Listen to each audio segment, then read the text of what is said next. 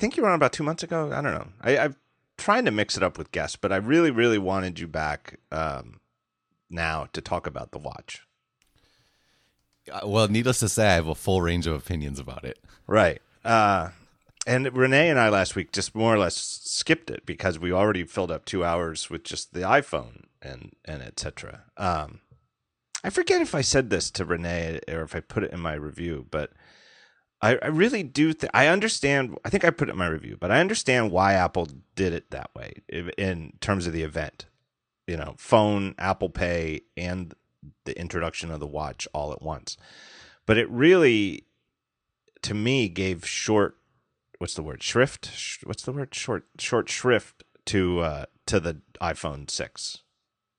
To me, and I understand why they did it, but but boy, and as a writer, someone trying to g- get a handle on all of this, it it was just impossible, you know. And you get you know thirty minutes, forty minutes after the event to talk to Apple reps, and there was just no way. It it always seems to go by fast, and I always come up with questions, good questions, as soon as I'm out of you know, and the event is over.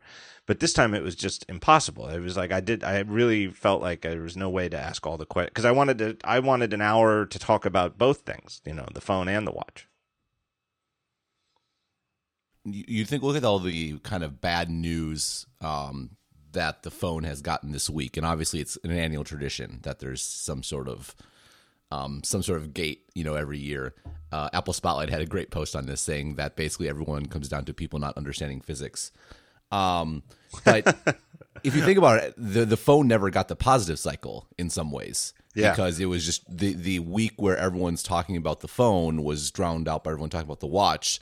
And, but it still got the negative cycle. I mean, I don't think it's going to hurt. I don't think it's going to hurt it really, but it's interesting that the whole cycle has been kind of um, upset a little bit.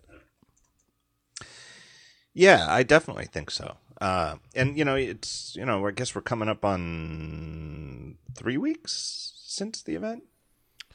I think so. I Yeah. mean, it feel Yeah, it'll be three weeks come Tuesday. So, you know, it just still feels like the iPhone. Yeah, it just never got the the positive part. Everybody was so you know into the pay and the watch in the first week.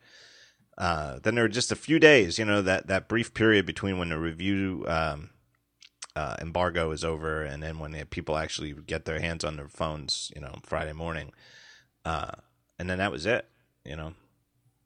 Yeah, it, it's interesting. I mean, I, I obviously, uh, well, I, we should talk about it more. The whole iPhone and watch being together because I, Right. I thought pre-event it made a lot of sense um, because I went into the event looking for the watch to be more of a phone accessory, and that was some of my criticism of the event was that it the way it was presented, it wasn't really an accessory. It needed it, but it but it wasn't. Um, but if that's the case, then w- maybe they didn't need to necessarily be presented together. Um, so uh, there's it's actually really interesting to think about the the kind of the the optics perspective of how they introduced both products.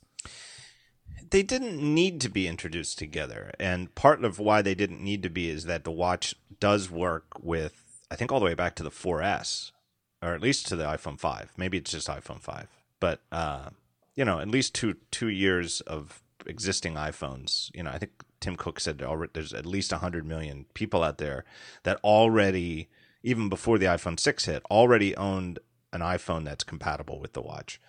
Um, so they didn't need to. Like I think maybe if you know if there's a story that came out this week that from the information that you know that Apple had been hoping to actually have the watch on sale this year, uh, rather than just announcing it and and hoping that it comes out early next year. What they say they'd be lucky if it came out by Valentine's Day. Um, which is interesting, but not surprising to me. I mean, of course, they would rather have it come out sooner rather than later, you know. And like everything in all of us do, most things end up taking longer than we had hoped.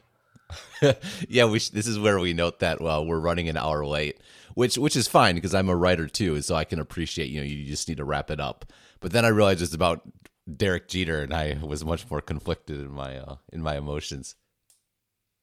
Oh, that uh, that was the hold up waiting to start the podcast. yes, which is fine. Actually, I, I, I appreciate Jeter and all that went down until you wrote in the article that uh, it's been so long since the Yankees won, and meanwhile, I'm sitting here as a Milwaukee Brewers fan. We've never won anything, and just sil- silently resenting you. Yeah, they really crapped out this year too. Oh, it's so brutal. Just Weren't they? brutal. They were like 20 games over 500 at one point. I don't know. I don't know if it was that many, but they. I mean, they had like a ten game lead in their division or something, and yeah, it's it's it's it's it's the Brewers. Yeah, let's not talk about. Them. uh but I do think it helped though, and that's why you know I even said last week with Rene, it's why a month prior in August that I sort of hinted that I thought the watch would be announced at in the September event is that it, it, it's combined with the fact that they do kind of go along with each other, and if they were going to talk about like health kit and you know uh, the M8 uh, thing on the phone and fitness tracking, they certainly are companions, you know, siblings in that regard. You know that the the information that's going to fill up the health app is you know going to come from those two sources. Going to come from the phone. It's going to come from the watch if you buy the watch. Um, but it's also to me about how you set up the next event, which I expect to you know sometime in October. You know, as as per the previous three years, where they'll do new iPads and give Yosemite a proper you know public unveiling.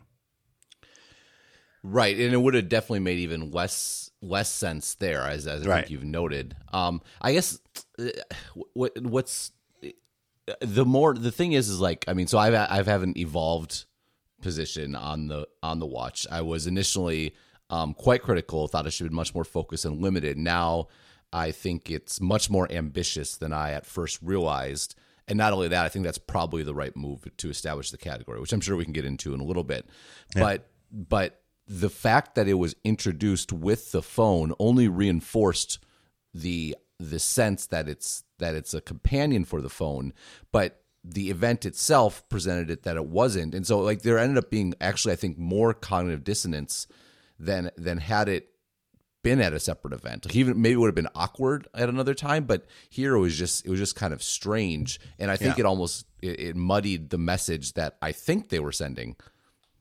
Yeah, I think so too. And I'm not sure whether that's a mistake or not. I feel like we have to wait and see how this plays out, and it may not hurt them at all. But I do think it was it, the, as the time goes by, and I I, I want to talk about this because I think it's been an interesting three weeks where no, no new information has actually come out. Right? I mean, all we don't have any more information than what Apple told us and published on Apple.com on Tuesday, September 9th. But I feel like a lot of us have our our understanding and and expectations for the watch have changed significantly. You know, yours publicly, you know, from what you wrote initially to what you've published this week. Uh and mine too even, you know, even since from what I wrote a week after the event. Um you know, and I was listening to. Um, I know there's another one that just came out today. Before uh, I didn't get to listen to, but I was listening to the last week's episode of uh, ATP, and I thought that if you know, I'd assume that most people who listen to this show are, or there's a large overlap between the audiences. But if you you know are only an occasional ATP listener, episode 83 was a really good one uh, for the watch because it was to me it was ATP at its best, where the the three of them were not in agreement, and in in a lot of ways, no no two of them were in agreement on a lot of the issues surrounding the watch, Right. which I you know made for a great discussion, and they they worked their way into and out of a whole bunch of the problems surrounding the watch, and and their understanding of it. So that was a good one, and I, there's a couple of points I thought of listening to it just that I wanted to talk to you about. No, I agree. It, it was a great one. Um, especially uh, totally inside baseball when when uh, Casey took on Marco was uh, was was a highlight. Yeah, that was the the irony of it was that I the, of the three, the one who I agreed with the most was Casey. I think Casey Casey got it in a way that I'd feel like the other two didn't. Yeah, no, I, I I agree. Um, I mean, we're basically Marco was was saying how could you make an expensive item, and Casey pointed out that Marco drives you know a custom imported M5. Um, which which I think is is spot on. I mean, we- we go. I know both you and I have gone back to the car analogy on multiple occasions, just because it's it's it's such a great one. Like it makes it makes so much sense. Like there is no re, quote unquote reason for a BMW to exist. There's no reason to drive an M5 on U.S. highways, um, but people do it, and they do it because it's it's giving them benefits beyond like the technology underneath it. It's it's it's it's about it's more about utility. I, it's funny, like I, I just mentioned the Jeter thing. I, I would imagine this is your argument for why people like Keith Olbermann are wrong to criticize Jeter just on stats. I, I would I might let me put words in your mouth. Like there's a contention that there's more going on here than just what you can count with numbers and it's absolutely the same sort of thing with any product but particularly with something that you're that you're wearing that you're displaying to the world there's so much more that goes into it than the actual technical utility of what it does or what it does not do This is such a classic talk show because it keeps coming back to Jeter and the Yankees. but I do. So I don't want to go. We have so much watch stuff to talk about, and I know that uh, there's a bunch of you out there who listen who, when the sports stuff comes up, you guys start like looking for fast forward buttons. So I'm not going to go sporty sports on it, but the the the gist of it is so Keith Olbermann is a. a I like him. I'm a huge fan of his work. He's, but he's, you know, not really a straight news guy, and maybe never really was. But he's more of like the the TV equivalent of a sports columnist. He's an opinion guy, and he had a, a rant on his show on ESPN last week, uh, uh, Uh, more or less saying, no, Derek Jeter is you know maybe a fine guy, but he's not one of the greatest players who's ever played the game. And everybody keeps going on and on about how one of the all time greats is retiring, and that is not. And the, it, I, you know, not to put words in his mouth, but his argument came down to, look, his stats just his stats are very very good, but they are not all time great. And I, to me, it's exactly like the people, like the Android people, who everything is about specs, you know. And it's, hey, the A8 isn't that great because, geez, it's still only dual core. We've been, you know, every every top flight Android phone has been quad core since whenever.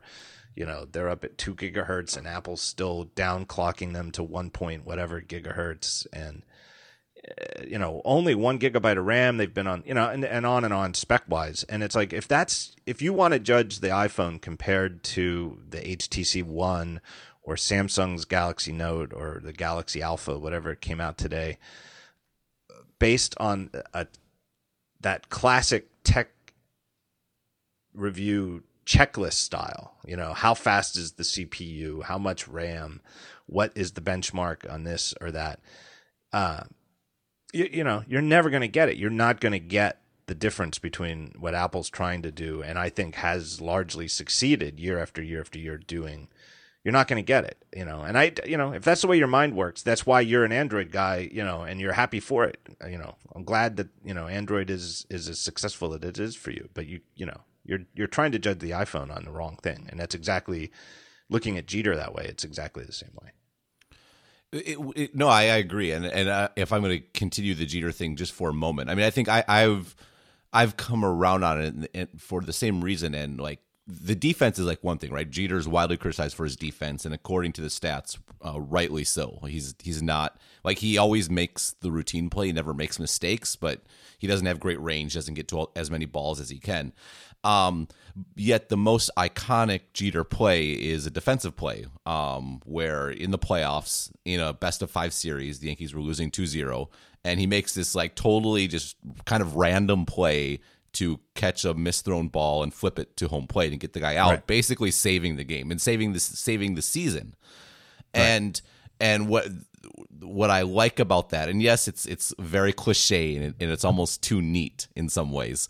Um, but that's Jeter's career in a nutshell, I guess. Um, is in the grand scheme of things, like the, the, the defensive measures, like run saved or over average or something like that. I don't know exactly what the wording is, but Yeah. that one run was worth like a thousand runs saved in the in the regular season.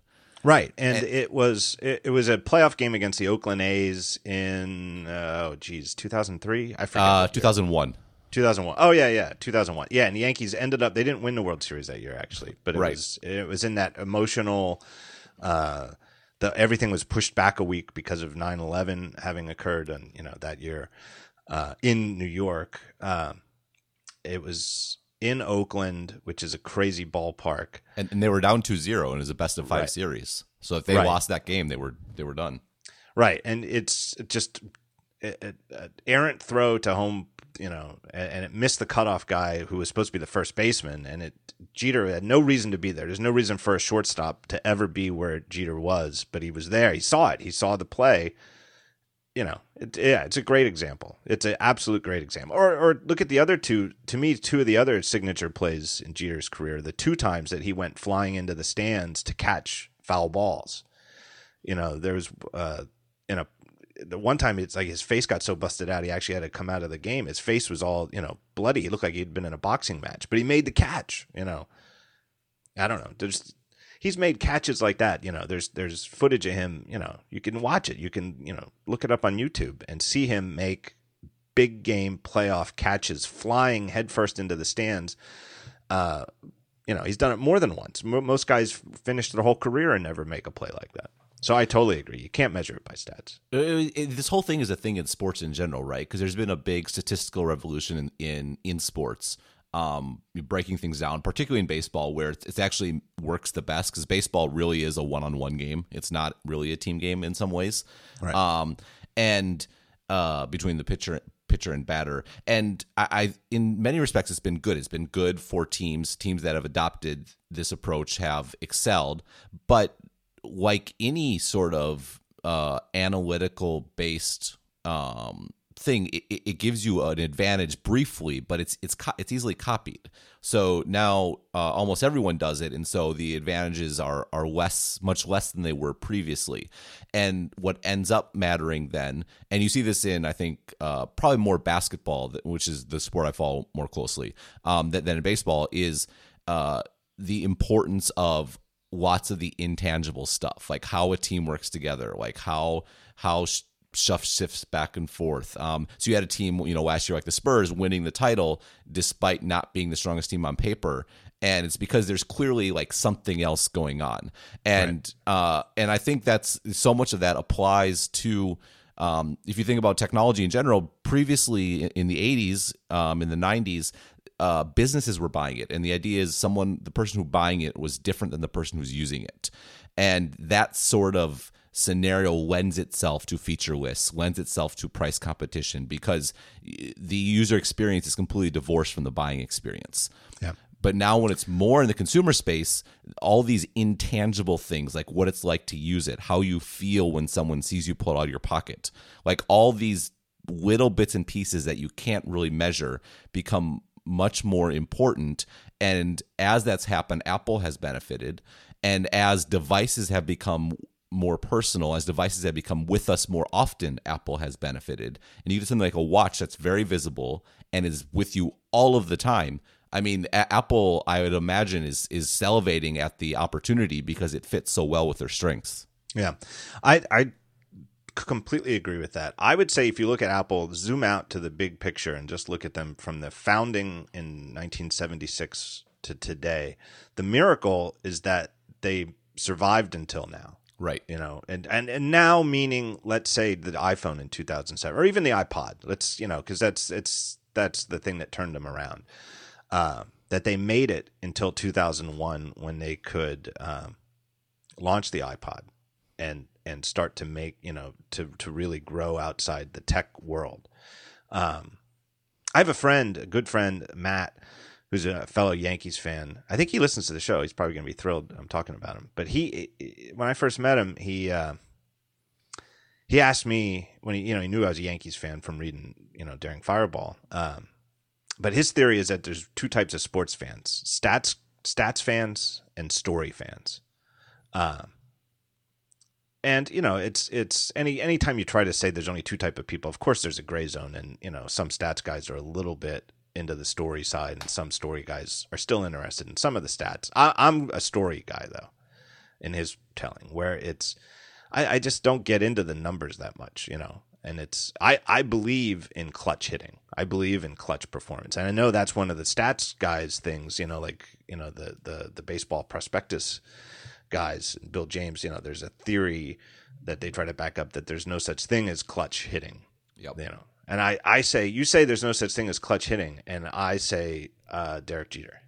And I just don't see how you could deny it. And they so, say for example, anecdote in media spotlight. Right. Um, and even though to back it up, and one of the you know uh, the whole Jeter farewell thing is just chock full of all these statistics and stuff like that. Um, but one of the most amazing ones is, and I, I, this is off the top of my head. I'm not going to look it up, but it's uh, uh, he's played 158 postseason games, which is you know in the regular baseball season is 162 games, and most guys would be lucky to play 158. You know, even even players who aren't injured take a game off here and there. So he's played easily the equivalent of a full regular season, all postseason, which by definition is only against the very best pitchers and opposing teams. The, you know, every postseason game is against a team that was good enough to make it into postseason. Uh, and he's got like a 320 career postseason batting average. You know, enough that it would win a batting title most years, and that's yeah. you know in the postseason. No, that that that's really impressive because uh, batting averages drop significantly in the postseason. Um, right, because the pitching is so much better, yep. so much better. It's you know, it's it's really that that's that's the way to win you know postseason baseball games is to have amazing pitching. You know, it was like with the uh, remember the White Sox uh, when they won in two thousand. I might get the year wrong. Six. When did they year? Whatever year it was that the or whatever year the Chicago White Sox won a decade ago, they they won the World Series in four games. Their four pitchers pitched four complete games. It was it's like unbelievable. Like they had four pitchers who caught fire and were just unhittable, and they just went one, two, three, four. The World Series is over. Yeah, it's like having a hot goalie in in hockey or something. You, you yeah. can just shut out everything else. And tech is exactly the same. That there's story guys and stats guys, and you know, and the tech industry was so dominated by the stats, the specs, for so long, uh, because it was only tech people effectively. You know, everybody using a computer was a tech person. You, for some reason, you know that that's that was the the problem Apple faced in 1984 with the Macintosh is they'd build a computer you know, quote unquote, for the rest of us. And there were no rest of us. well, they they had no interest in a computer. You know, it really kind of needed the computing world needed uh, the internet and to make it a communications device because that's something everybody wants to do. Everybody, you know, it's it's being able to communicate that turned the computer into something regular people wanted. Uh, and by that time it was you know it was too late windows had become entrenched and you know when everybody got on the internet it was a, a windows dominated world yeah no i think this is the key thing that pe- every time you hear someone talk about mac versus windows um, it, it actually had very little to do with the the underlying dynamics it had to do with the external context and who was buying and all that all that sort of stuff and anyone who doesn't really talk about that um, you can take in my opinion the you know their opinion with a very large grain of salt uh, because that that the world was just so completely and utterly different then, and it, there's actually very few lessons to be drawn to today. Yeah. Um, the famous I, I, brought this up, and it's it's you know maybe one of the all time claim chowders of all time is uh, Commander Taco's reaction to the original iPod back yep. in 2001 on Slashdot. Um, here's his whole comment after Apple released the iPod. Uh, no wireless, less space than a Nomad. Lame. so it was all you know. It was completely looking at it from the perspective, and we laugh at that in hindsight, right? That the, the original iPod was lame. Uh, but it it was a rational perspective from the point of view of the type of people who read Slashdot. Oh, for sure. Right? It, it, I'm surprised. The only thing he forgot to put in was was way too expensive.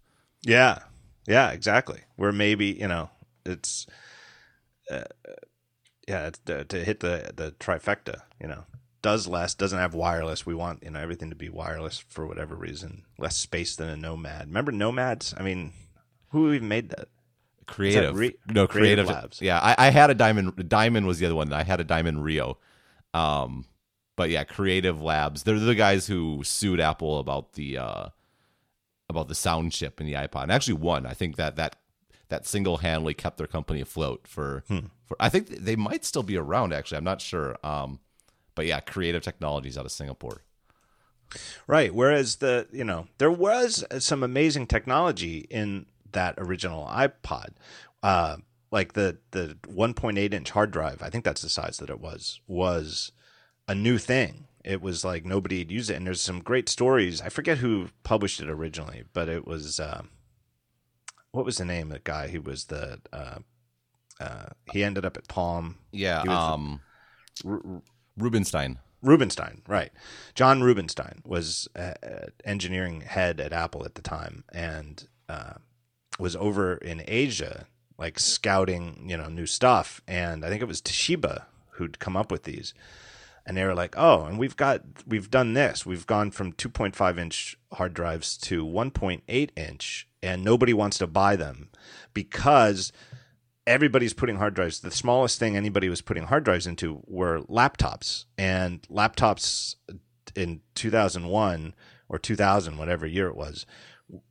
Even the small ones, the difference between a 1.8 and a 2.5 inch hard drive didn't make a difference. And so, why spend it? Why, you know, everybody told Toshiba, well, why would we spend all this money when we don't really need to save that space?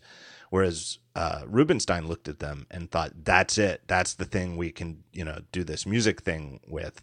To you know, because 2.5 was way too big. Well, what's so interesting about this whole story actually is um, it, it's very it's a very uh, un-Apple kind of story, which in some ways the the iPod is a bit of an un-Apple type product. Um, but basically, uh, in Jan, so Apple had originally said like, oh, we're going to be like about personal video. That's going to be the new you know desktop publishing, and then they're like, oh crap, we missed the music boat. And then Steve Jobs came out and said, "Oh, actually, our, our we have a new strategy. It's called the digital hub strategy." Right. And uh, the center, and we're gonna, and then the rest of the event, where the, the event where he introduced the digital hub strategy was in January 2001. In the same event, they introduced iTunes, and uh, and they, they talked, and they spent the whole time talking about music. It was rip, mix, burn was the was the, kind of the catchphrase. And the thing is, the iPod didn't exist at all. It didn't exist at Apple because John Rubinstein didn't go to Japan until February, the next month.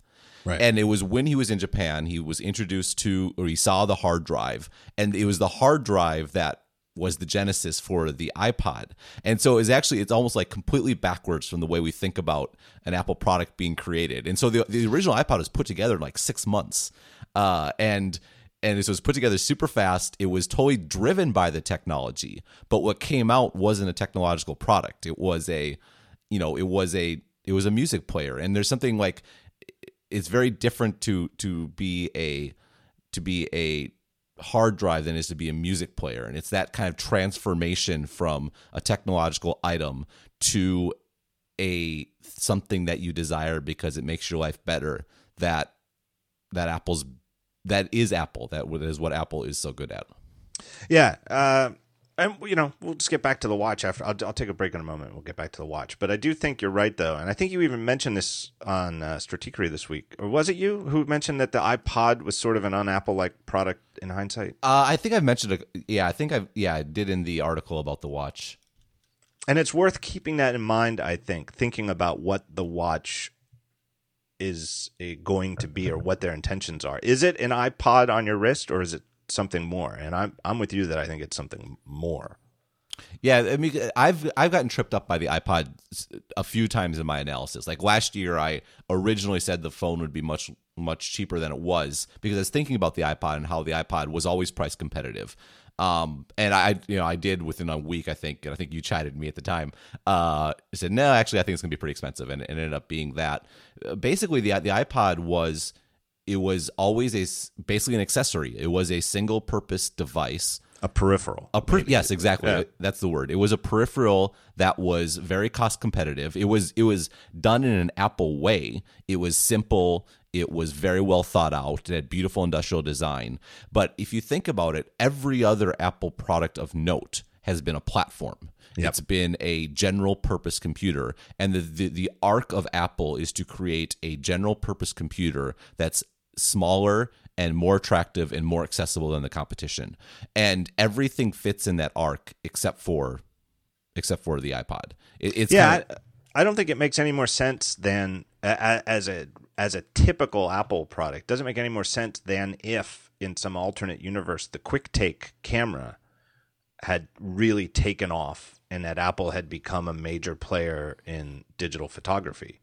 Yeah. Which of course they are now that the phone is out, but you know what I mean? I mean the quick take was amazing. I forget what year that came out in the 90s, but it was amazing and it was one of the it was super expensive compared to like film cameras, but it was one of the first digital cameras that uh, was at least plausible for someone to own and it was amazing. And it t- you know, it took like 320 by 320 pictures or something, but uh, but in some world, in some alternate universe, that could have become a hit. Especially, I think, if it had, you know, if Jobs and his crew had gotten there a little earlier and cleaned up, you know, the the product development at, at, like they eventually did.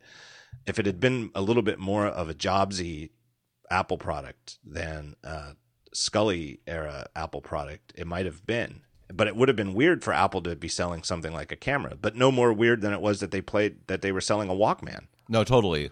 Oh, I, I actually think the uh, the camera is a great example. Um, th- I think the other example that's interesting in telling is the LaserWriter, actually, um, where Apple actually was like one of the preeminent printer manufacturers in the world. Uh, but that was that they were never a printer company like that right. was that was to enable the mac to like enable desktop publishing and all that and all that sort of stuff um, but i think both are both are examples of in one a hit one one not so much but of products apple made but by no means define the company. Nobody thinks yeah. of apple as a printer company. And it all it, it all comes back to the the story slash stats divide in the tech world where my you know and again this is super ancient history the LaserWriter stuff but my you know my understanding of that is apple wanted others they didn't even want to get in the printer business really. I mean they you know they take the money and they sold them for a lot of money but you know and they never you know when they eventually got out there was nobody nobody was pouring one out for the apple printers you know it was never really the company's heart was never in it but it, the gist of it was they couldn't get other companies to make them they were like hey you guys could build these laser printers and yes they'll be crazy expensive um, but look at the output. We can do beautiful high resolution output. And everybody, you know, the industry was like, ah, dot matrix is good enough. You know, we don't need that, you know. And whereas the output was horrible from dot matrix printers. Yeah. It's absolutely it, horrible. It, it, you know, it's crazy. It's crazy to even think of that to, to compare them. But I mean, it's what's interesting though is yeah the I mean the LaserWriter was in, I'm looking at the Wikipedia article was released the same day as PageMaker. Um, and it was way more expensive than what was on the market. But it had Apple Talk, which would be used by multiple people, so the per user cost was lower.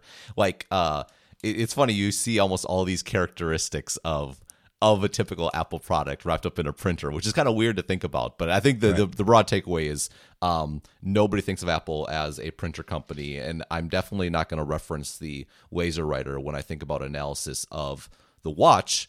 Um, but on the same tone, I think I'm not sure you should be referencing the iPod when you think about analysis right. either. All right, let's take a break. I'm going to thank our first sponsor, brand new sponsor. Uh, really excited to have this. A cool app for the Mac called UBar. That's like a, the the lowercase letter U, capital B for bar. U B A R, UBar. Um, it's a dock replacement for the Mac, a dock alternative, if you will, because you can't really replace the dock. Um, but you can configure it in a whole bunch of ways. It's like a power user's dock. So you can configure it like a dock. It's like the Apple dock, but better. Or you can use it a lot some in something that's more like a taskbar, like from Windows. Uh, so if you're a Windows convert and the taskbar from Windows is one of the things you really liked on Windows and you miss it, UBar is definitely the thing to look at. And even if you're a Mac user, but you've always thought that the Windows style taskbar, the way that you can minimize and and and organize windows and stuff like that and apps, is more to your liking. Uh, also worth checking out. Um, all sorts of little touches. Uh, the developer Edward Brawer is is really really focused on the details. His hobby, I've actually been emailing him. He's uh, uh, his hobby is making mechanical watches, which is just funny that you know the timing that it's when we're talking about watches. But he does really really amazing looking uh, mechanical watches that he creates himself. Uh, and it's like that level of detail in U bar, like the kind of thing that you'd expect from somebody whose hobby is making high end mechanical wristwatches. Uh, So badges, just just one example of this sort of detail. The little red circles you get on an uh, app icon. Uh, ubar does it in a way where no matter how many apps you have down there in the bar, the badge always stays at a size that's readable, as opposed to Apple's method where they just turn into little red dots in the corner of the window and you can't read them. Uh, that's one example. Uh, he's got a thing called activity mode. You hold down the control key on your keyboard and all the app tiles they switch from having their name underneath which in itself is a difference from the apple app where you can actually have like the name of the app the name of the window that you've minimized down there. Uh, well those names change when you hold down the control key and they show you cpu and ram usage instead. So it's also a replacement for activity viewer uh, so if you feel like there's an app that may, you know you're worried that this which app is using the most CPU, just put your mouse over the U bar, hold down the control key, and it shows you exactly what's going on. Uh, sort of thing for everybody? No, of course not. Sort of thing for nerds who want to run Activity Monitor? Awesome feature, really really cool. Uh, helps you kill anytime you have an app that gets wedged, the sort of app that you have to force quit. Uh, you don't have to go hunting for it. It just shows you right there in U bar once an app is unresponsive uh, it gets like a special background color so you can tell right away. Uh, plenty of custom customizability, tons of it. There's a dark theme like dark mode in Yosemite, a light theme uh, that looks like the the menu bar in Mavericks. Uh, you can add apps, files. You can have favorites that always show up instead of just showing you what's running. Uh, version 2.0 came out in July. It's already up to version 2.26. Uh, he's updating it regularly. It's really under heavy active development. Um, it, it, bottom line, his goal is he's working to make this the dock replacement for OS 10. So if you're the sort of user who wants to replace your dock, you like tinkering with system utilities and stuff like that, check out uh, UBAR. Um, normally sells for 20 bucks. Uh, but if you use the coupon code standard Gruber, all one word, standard Gruber, you get 50% off. So meaning you can get it for just 10 bucks. Uh, and you can even better, you can uh, run it in demo mode for four weeks. So you get four full weeks to try it out before you have to decide. Really cool utility. Uh, it's really well done. I think anybody who loves that sort of stuff should check it out. So, um, my thanks to UBAR for sponsoring the show. Save 10 bucks with coupon standard Gruber. Standard Gruber. Yeah, I, I, love that. I prefer common Gruber. Yeah. Maybe that'll be next week's code. Just go to brawersoftware.com. That's B R A W E R S O F T W A R E dot com. B R A W E R. Brawersoftware.com and uh, find out more and use that coupon code and save uh, half price, half price for talk show listeners. Great deal. So let's let's go back and let's let's uh, let's get into the watch. So you've had an evolved uh, take on the watch. Like you even mentioned earlier in the show that your initial take was that this it was too unfocused. And and uh, so start me down your path. What was your initial take? My, Which I think I think your initial take represented an awful lot of people. No, for sure. I mean, it's one of the it's one of the most popular articles I've had in quite a while. Which which is funny because people are like, "Oh, you just changed your mind." Blah blah blah. Like, no, actually, the feedback was very was very positive in favor of that piece. I'm not I'm not winning any brownie points by by by switching. Um, basically, I, my criticism was primarily about the event. I mean, because I I uh, I wasn't there, I, and obviously people who were there couldn't use the watch, so it's, it's hard to get too much into the actual details. But the event in general, I compared and contrasted it to previous new product introductions. So going back to the iPod, going back to the iPhone and the iPad, uh, in all three cases. Uh, Steve Jobs did a bit of exposition uh, about why this product needed to exist. You know, like right. what's the market, what's what's the problem people have, what's out there. Oh, and here's our new thing, and it happens to fit the market and take care of problems and, and all that sort of thing. Um, so that didn't happen with the watch. What happened with the watch is Tim Cook got on stage and he said, "Oh, here's the next store. You know, we're very excited. We've been working very hard. Here's the next the next chapter in Apple's story, and then boom, a video popped up. You know, like it was it was a great video. It was um, you know showing the industrial design of the watch, and then it pops on screen. Everyone's like, ooh, uh. but that that piece about why does this exist, where in the market does it go, was was missing, and that was that was concerning to me, and it was it, that concern was amplified by the software demo, which to my mind, um, again going into the event, I was thinking this was this was an accompaniment to the iPhone. That's why it was being introduced with the iPhone. This was my thinking going into it. And in that light, I'm like, why are they doing a demo that doesn't leverage the iPhone? Like they were searching for movies on the watch. They were looking at all these photos on the watch. Like, well, if you have an iPhone in your pocket, why wouldn't you use that to do this sort of stuff? And so I, I I'm like, this demo is kind of weird. They didn't say why. Uh, this has me a little worried about the about the whole concept. Yeah, I completely agree. So why would I want to buy this? Yeah, why? Why? What? What? You know, what is the job to be done to to use uh, the the? I, I was going to say Horace, but I guess he took that from uh, Clay Christensen. yeah, Clay Christensen. But you know, it's just a way to put it in context. But yeah, what what what are you hiring the watch to do? And I don't think they answered that. But and I'm again, uh, time will tell on this front. It's either a sign that that they have lost focus post jobs. And it is the first, you know, we're either going to look back at that introduction event as the first warning sign that Apple is in trouble and is going to isn't going to do the same good job with a new an altogether new product as they did before or it'll be forgotten and it was because it was it was on purpose. Yeah but well, it's either it's either one or the other. Either they purposefully left it largely mysterious and they're going to save that why for what i presume to be the event in january or february where they're going to say okay now it's going on sale. And here's everything you could need to know about it. All the prices all the features. Here's what the SDK can do you know all of that stuff is going to come in a separate event. Uh, and that they did this sort of teaser event for strategic reasons that will be clear after the watch actually comes out.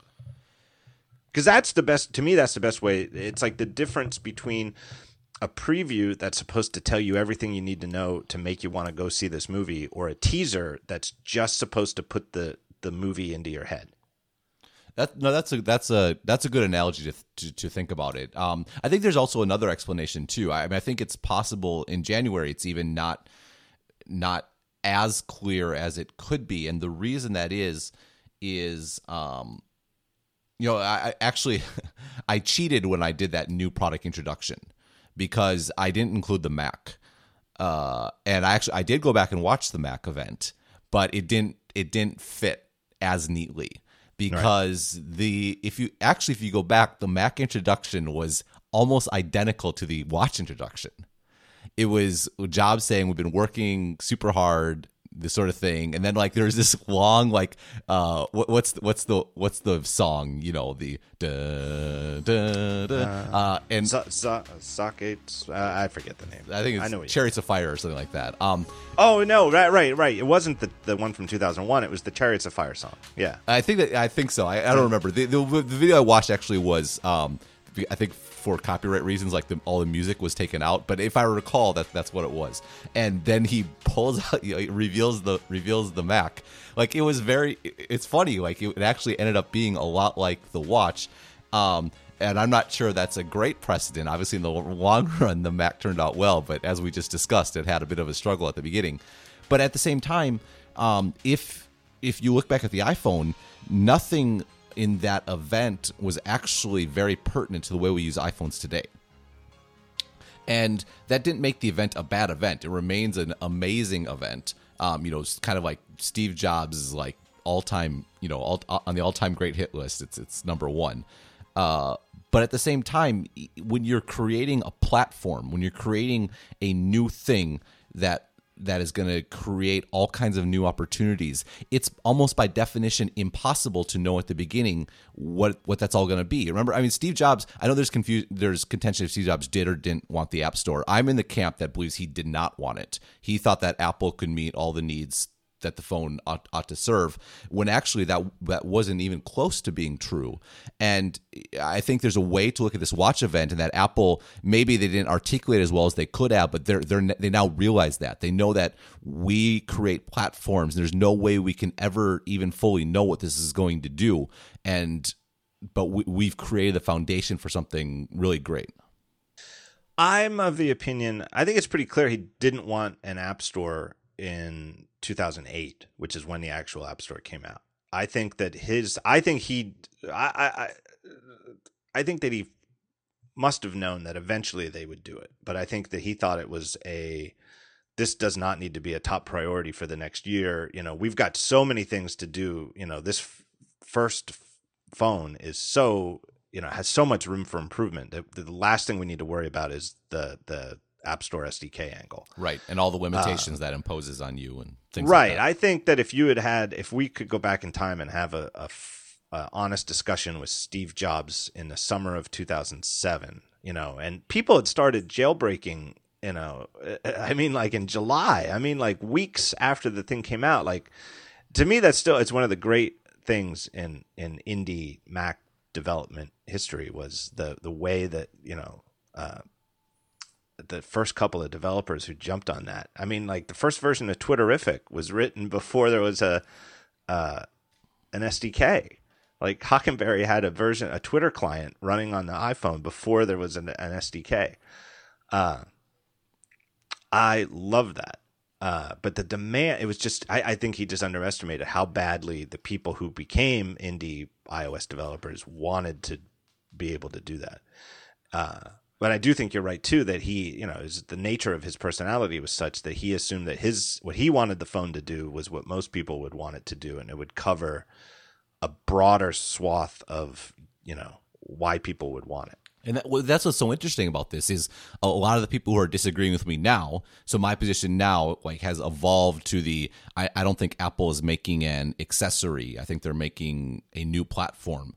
Um, a lot of people who disagree with that uh, want want the Apple defined vision. They want it super clear on what it's going to do, but and they and they reference again i did the same thing so i'm not like by any means criticizing. I think it's a very valid point of view. They reference kind of like the iphone but the, steve jobs' vision for the iphone ended up being too small in a lot in a lot of ways. I mean that that's that's not true in a big sense but in this kind of narrow sense about what ought to run on it and when you ought to enable all that stuff to run on it.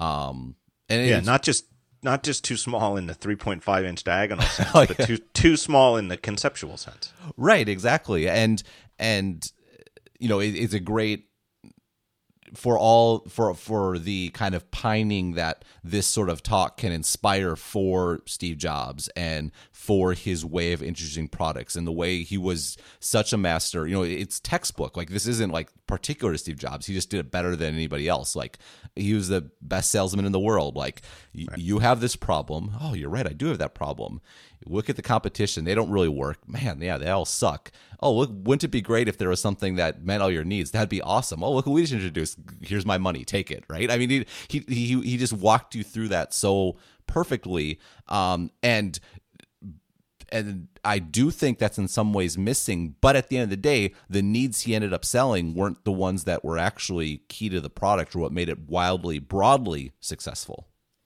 Yeah. Uh, but they were good enough to get it off the ground. I mean, and you know what? Those those things are still reflected in the default dock of the iPhone today, right? The, the Steve Jobs uh, iPod, iPhone. Did I say iPod? I said iPod, but I meant iPhone. Um, the dock, the four i apps at the bottom: phone, mail, Safari, and it was called iPod back then. That's where I started getting tripped up, and now it's music. Uh, that's what he wanted, right? He wanted a device that would play his music, and it would it would be his cell phone, and he could throw out whatever piece of garbage from Motorola he was using at the time. Uh, he could do his email, and he could browse the web, and there you go. There's the product, and that was awesome. That w- alone would have been enough. Right. And the thing is, is like, I, I think Apple. Uh, but it wouldn't have been enough. It would have been enough to make it a, compelling product, it would not have been enough to make it a world changing product, which is what it you know ha- has eventually become. Right. No, that that's exactly it. And I think uh, the reason why, and this is what makes the watch interesting, is um, Apple actually, in some ways, has has some of those pieces there. Like there's a slide where Tim Cook has like the three things. Like it's a great timepiece. Uh, it's health and fist, fitness, and it's like the most personal communications device or something. I think those are the three three items. The fact that I can't remember it clearly Let's- is is indicative. Yeah, yeah. No, the personal. Well, maybe the personal communication, right? The the three things that they're kind of selling to watch on at, at the event this month were fitness tracking, time telling, Yep. and uh, the personal communication. Well, I, well, the thing is though is like I mean, I, even more so than the phone. Like uh, the use case for the phone was so obvious, right? It, just to make a better, just to make a better phone would have been enough to sell a lot. Um, just to make a better Nike Fuel Band is not enough to sell a lot because the the you're not same with the iPod. Just to make a better music player was enough to sell a lot. Because what was the alternative to carry your computer around? Like it, the, the alternative was was a non-starter.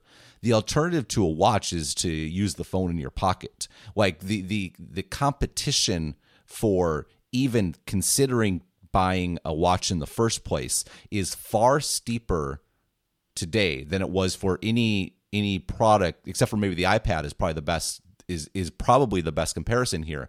Like why would you buy an iPad if you already if you already have a Mac? Um and so for that reason I, I this is the biggest thing that changed my mind. Like I think Apple releasing a focused product would have meant a niche product that would never get great traction because it would never be the delta over just pulling a phone in your pocket would have never been great enough. Like they needed a swing for the fences, and it's probably raising risk, right? But the way you get a great return is by taking on greater risk, and I think that's what Apple's done. I very, very, very much in agreement with that. Um, I think. Well, is your piece, is your piece actually your phone piece that triggered this particular realization? So I'm I, I'm glad to hear you're in agreement. Wait, which phone piece? the the observations on initial observations on the phone. Basically, you kept you kept referring to the fact that if Apple would have only done like a notifications and tracker device, you'd been worried about the future of the company or something along Right. those lines. Like I'm like, why is he being so hyperbolic? Uh, and then I, I basically thought about it and was like, well, that that triggered that's what triggered me thinking through like what if they only did this? What would be the implications of that? And that's my piece this week. Like if they only did that there would actually be a lot of long-term negative effects uh, from limiting the potential of the platform to limiting the potential market all of which would be bad for very bad for apple and which is why i think they rejected that approach um, and i presume was your your thinking as well Yeah, I think so. Um, a little thing, just a side note. One thing that they've said publicly, uh, I think they said it at the event, or at least they said it after the event in like on the record statements, not like off the record. And then I think Tim Cook repeated it in his interview with Charlie Rose, which was excellent, really, really interesting. Uh, uh, just one of the the best interviews I've ever seen with anybody related to Apple ever. Um, but they, they came out and said that they've been working on this for three years. And they never, ever say stuff like that. Uh, they are super secretive about how long they've been working on stuff. They never said how long they were working on the iPhone. And it took years and stuff that was, I think, mostly off the record for it to come out that the way that the iPhone came about was that they were working on a tablet and the tablet got pretty cool and then they had this moment where they were like wait a second. Screw this tablet size for now. Let's take this tech and shrink it. Can we shrink it to to be a phone? Boom there's the phone. They don't they don't they never talked about that. They didn't talk because they don't want people to know how they work. Right. I, I, there's something part of the new tim cook apple is the simple fact that they said that they've been working on this for three years. And I can't help but think that part of that is that they kind of want to say this whole thing is after Steve, because three years is uh, how long ago Steve Jobs died. Like, I don't think that's a coincidence that they're saying that publicly, and it's a way of saying that I, I think it's a sign of their confidence in the watch, but they're setting it up in advance that they think this thing is they're onto something. They think it's going to be huge, and they don't want people to say, "Well, I'll bet Steve Jobs invented. It. It's probably the last thing he invented." Now show me something that you can invent, you know, without Steve Jobs. That's interesting. Yeah, it makes total sense. So, for example, I remember when I got to take that antenna tour after Antenna Gate, and they took a bunch of us back into their uh, antenna testing lab, and we got to see, uh, you know, these cool r- chambers where they test these things. Um, I forget the guy's name, but he's the the antenna engineer who, and he led the tour and he was a little nervous. He did great, but he was a little nervous because he just is not used to speaking to the press. He's you know he's an Apple employee. Just, the last thing he does is speak to the press. And you know, a week prior, you know, he had no idea. It was like this antenna thing blew up, and within the course of a week, now here he is leading twenty people around Apple's you know lab. Um, and Schiller and Katie Cotton were were part of the group too, but they you know just were walking around sort of supervising. And somebody asked at one point, uh, they were talking about the external antenna design, which was brand new on the iPhone 4. Uh, nobody else had ever done it. And initial reaction from a whole bunch of people was, well, that's a stupid idea. The reason nobody else does that is it's a bad idea. And then the antenna gate thing came up and they said, Hey, you touch it here and you lose your cell phone. And they were like, See, told you, terrible idea. Apple is, you know, a terrible engineering company, blah, blah, blah, blah, blah. Well, we were talking about it with them on the tour, and somebody, I don't know who, but, you know, one of the writers asked, Well, how long have you guys been working on that antenna design? And he was going to answer honestly, and Schiller immediately jumped in and said, We're not going to talk about how long we've been working on the antenna design. I mean, like, just cut him right off. It was sort of an awkward moment uh, because that was something they did not want to say. You know, they wanted to say how the you know this antenna is actually is a good design. Trust us. You know, this is going to work out. This this issue with the attenuation when you touch it at the wrong spot, it's a real thing, but it's not that big a deal. Uh, but there was no way that they were going to mention how long that this guy had been working on an external antenna design. Yeah, that, no, that's interesting. Uh, Ruben, and that's just the antenna design. Let alone saying, you know, we went from scratch to a shipping iWatch in three or Apple Watch in three years. Yeah, no, for for sure. I mean, it, it, the the whole Apple PR thing is interesting. It's funny you mentioned the tour of the labs. Um, I wrote about this in my in my daily update this week, where that that that was a good 22 days, I think, after the Antennagate story first broke on on Gizmodo of all places. Uh, whereas this week, two days after the bent iPhone story broke, they were already giving people tours of the labs. Uh, I think they really learned their lesson on getting ahead, getting ahead of such things. Yeah, that's. Should we t- should we take a should we interrupt the watch to talk about Ben Benghazi, Bentgate? Uh, I mean, I I, th- I think Antenna Gate is probably the best way to think about it. I mean, eh, the iPhone 4 was on sale until I think a week ago, and it sold hundreds of millions of units. Right. Um, and I think that's pretty much all that needs to be said. I mean, the idea that Apple would not would not be aware or have tested this sort of thing is preposterous. And given their track record, uh, I very willing to give them benefit of the doubt. And like I, as someone who's criticized Apple in in various forums, like I'm not. It, it's it's preposterous to suggest that they didn't know or didn't have a particular tolerance that that the, the phone. The reason the reason it takes any hold though is that it plays into the misconception stereotype of Apple, right? That they would do something like make an antenna design that looks awesome and saves space to make the device thinner, but then have it not even be able to make phone calls. Like that's the worst you you know the worst stereotype of Apple you could imagine. Um, and it's such a delicious soundbite, you know, world famous uh, iPhone new new model can't make phone calls. It sounds so amazing, and then that you know it's it's the perfect type thing for broadcast, right? The TV people really are the ones that made that catch fire. Um, and the bend thing is exactly the same. You know, Apple so desperately, you know, uh, or, or not desperate, but uh, uh, over interested, obsessed with making devices thinner, made a phone so thin that it bends when you put it in your pocket. Right. No, I think I, I think the, the, the key thing too is uh, as you just said, like it, there was an antenna issue. It, it just it's just an issue of and so when the Verizon iPhone came out six months later, uh, there was a different antenna design.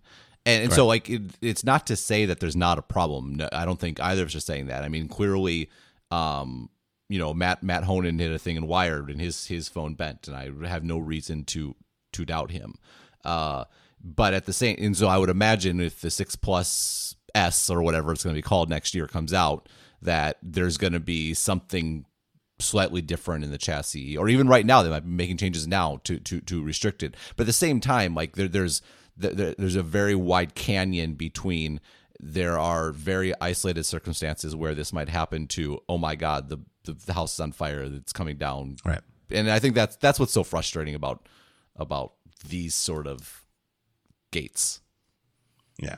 Well it's and it's that that that adage that uh it requires an order of more of magnitude more effort to refute bullshit than it does to create it. It's so hard. It's the fact that it's bullshit that makes it so hard to refute, you know? Like compare and contrast with the the 8.01 iOS update that that effectively bricked a bunch of iPhone 6s. I mean, I think Apple said today it affected about and it wound up it was out in the wild and wound up affecting like 40 or 50,000 phones. Uh which is I guess good compared to the, you know, 200 million people using iPhones in the world, but still 40 or 50,000 people who just within the last uh, week have spent upwards of six, seven, eight hundred dollars on a new phone had a software update that rendered their phone unusable. Uh, and there was a solution. They didn't have to take it back. It wasn't like the phones were permanent. You know, you just had to go through a hassle of downloading it in iTunes and syncing it to a PC. And I'm sure that's actually also above beyond the technical ken of many users. And so some people probably did have to go to a, a store, you know, go to an Apple store and get it fixed. Uh, but it was a real issue. It was a real problem. It was an actual botched iOS update. And Apple, you know, issued a statement that said, We're really sorry. We screwed this up. This was terrible. Sorry. We're working on a fix as fast as we can. Sorry. Do we do we mention that we're sorry? And it was over. You know, that's it. It was a real issue.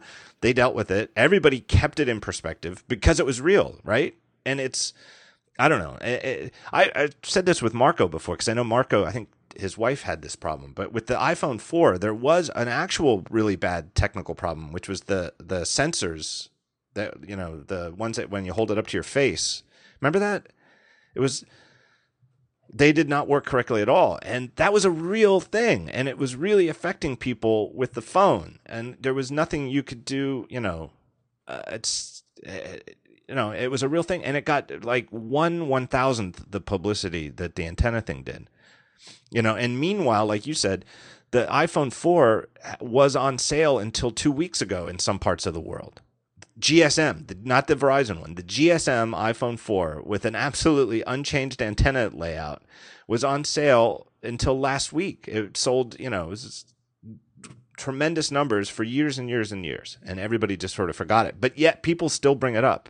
On Twitter last night, Jesus Diaz even brought up as like in a somebody said something like this is the worst part of the tech press, and and he was like, the worst part is you know people like Gruber who still deny denied AntennaGate. Um, people are still hung up on that. People still think that there was like in their twisted view of history, they think Apple had a phone that couldn't make phone calls, and that everybody just sort of brushed it under the rug yeah, no, there's always a lack of con- context. And what's interesting is like Apple, in some ways, is, has benefited, right? Because they they weren't criticized for the sensor in the iPhone 4, and this week, in you could argue they've gotten less criticism they deserve for the 8.0.1 update, which that's a terrible, terrible bug, and it it's very concerning about how that gets released. And there's there's a wide like there's so much potential for actually real serious investigation and criticism um as opposed to you know bullshit outing someone's name crap that that Bloomberg pulled. But like there, there's it, it's a very real issue, and I think part of the reason it was it was not really focused on was because everyone was talking about Bendgate, uh, right. and it's yeah it, that it, it's frustrating as someone um you know that want w- wants if you want Apple to create good products, you should be way more worried about 8.0.1, in my opinion, than you should be worried about the bend thing. Yeah, because it's the sort of thing that could happen You know, it feels like it could happen to me. It could have happened to me. I I happened to have not been paying attention at the time that it was out and in the wild, and by the time I was, I knew not you know to ignore the the update. Um, but I could have easily you know installed that. Um, and the other thing, I think long term, that that issue you know that the 801 update does that I think is harmful is it puts the seed out there that hey, be careful of of updating your iPhone. Yep. Because it could be ruined, and then it makes some number of people less reluctant to stay up to date, which hurts Apple and developers in the long run by you know increasing fragmentation. That that's a that's a great point, and um, no, it's it's a great point. But you know, again, lost lost in the shuffle of you know the great Bendgate scandal of 2014. Yeah, I, I, the Bendghazi name is funny for some reason though. I just can't quite adopt it. I've I've stuck with I've stuck with Bendgate. Yeah, yeah, it's yeah. I think that the the the real Benghazi, I think it's such an overblown fake scandal. Not that the, the, tragedy of the people dying is not serious, but the idea that there's anything that was being covered up is just a bunch of right wing nonsense. But the people who believe it are really, really into it and think it's you know the most important underreported political story of the entire Obama administration. And I guess it's best to stay away from joking about it. So if you're out there and you're offended by me I, joking about it, I, I, I retract the joke because it's not that funny a joke. It was just so happens though that it's such a it, it is such it it verbally it works so well. You just put a D in there and it's all of a sudden well, I mean, yeah, I mean, I, I, again, one of those. Things, it only works. Things I don't want to touch it, with a ten foot pole, but right. It, it, only works as a joke though if everybody sees the real Benghazi scandal the way I do as a completely overblown hype. Whereas if there's you know. 20% of the people listening to the show think it's actually an outrage and a tremendous scandal then the you know it, it has the wrong effect because it makes it seem as though you know the Bend Gate is Bend Gate is a real issue. Right. No, I, that's exactly it. And I, am uh, that's the same reason I've been using Bend Gate as well. Right. Even uh, even though it sounds like Ben Gate, which is uh, my name. well, my name's not Ben oh, yeah. Gate, but yeah. Right. Um, let's take another break here. Thank our next sponsor, and it's our good friends at Fracture, F R A C T U R E. Uh, everything, all the photos we take. You know, we're t- we're talking about that digital cameras and all the photos we take with our iPhones. You know, how sad is it that they all all, all of them end up trapped somewhere, like in our camera roll on the phone, uh, or in an Instagram feed. Uh, and we end up looking at them on these tiny little. Well, and I guess now some of the phone screens are not so tiny, but they're still relatively small. Um, I don't know. We lost something with them when we stopped getting photos printed and having something we can hang on the wall. Well, Fracture that's exactly what they do. You send them your digital photos, they print them directly on pure glass. So it's not like a piece of paper in a frame with glass in front of it. They actually print on the glass. I've I've said this every time I say it. It's it's the same sort of effect like with these phones, the way that the iPhone keeps getting the pixels closer and closer to looking like pixels on glass as opposed to pixels under glass. That's the effect that Fracture has with photos. It looks like photos on glass, which is really what it is, and it's a really cool effect. Uh, they come with a foam back that's ready to mount right out of the box. You don't have to take it and then get a frame and put it in a frame and then hang it. You just buy your fracture. It shows up. You open the cardboard box and there it is, ready to hang on your wall or ready to to put it up on your desk or wherever you want to put these photos. Um, such a great service. Really, really impressed with the quality of the output. We have a bunch of them here at home. Um, also an amazing gift really great gift uh, you know for family members if you want to send you know grandparents pictures of the kids or stuff like that. And it's also a real cool talking point where they're like whoa how, once they see how it you know it's actually this thing printed on glass nobody out there in the real world has heard of these guys yet. So it, it makes you seem like you're you're totally in the know of like this amazing stuff. Really great gift. Uh, and they have a cool code just for listeners of the show Gruber, G R U B E R, just my last name, and you will save 20% off any order. They've got all sorts of sizes from little five by five ones to really big ones, as big as you could want. Uh, all sorts of sizes. Really great service, really great output. So use the coupon code Gruber. You'll save 20% off and uh, go check them out at their website, fractureme.com. Fractureme.com. And remember that code Gruber. Uh, my thanks to Fracture. So, so I think uh, we, we've been a little all over the place on the watch, but I've I've been I've been very pu- well, well, I personally have been all over the place. I've written uh, four pieces now that have you know there's kind of an arc where I I'm more opposed all the way to um, I think this is really ambitious and potentially the future. Uh, I, am but you've only written you've written the one you've written a couple uh, you've linked to a few pieces with like a line or two of yeah. commentary. Like I, I, I think I, I speak for a lot of your readers that is curious on like the Gruber exposition of, about the watch. Yeah, I'm still working my way on that. I thought I'd I thought I'd have something a week ago, a second follow up, and I'm still it's still like in the liquid state. It's not solidified, but you know this. You know it's why I do the show. It's I can talk my way through it. Bottom line, here we are, an hour and ten minutes into the show. Here's the thesis statement. Thesis statement is, uh, Apple Watch, I believe, is intended to be a completely standalone platform for compu- personal computing, and its relationship to the iPhone. This is not wholly original. I've heard other people say this, you know, speculate, but I'm going to try to put it very clearly. Its relationship to the iPhone is very much analogous to the original iPhone's relationship to iTunes running on your PC or Mac, right? And when you got the first iPhone in 2007, you couldn't even activate it without iTunes. You had to actually plug it into your computer and run iTunes and activate it on AT&T through your Mac it was, you know, that they just didn't have the full stack. They didn't have everything uh, ready to go for it to be the standalone device that it is today, where you can be a fully functioning uh, iPhone user with no other computer products or you know you could just use it with an ipad and never pair the two and your backups go to the cloud your software updates come over the cloud uh, and it, you never never connect it to a Mac or PC. I think that's the relationship the watch will have with the phone, where eventually it will do full Wi-Fi, and eventually it'll have a SIM card, and will do cellular networking. And that doesn't mean, you know, and again, this comes to one of the topics on ATP.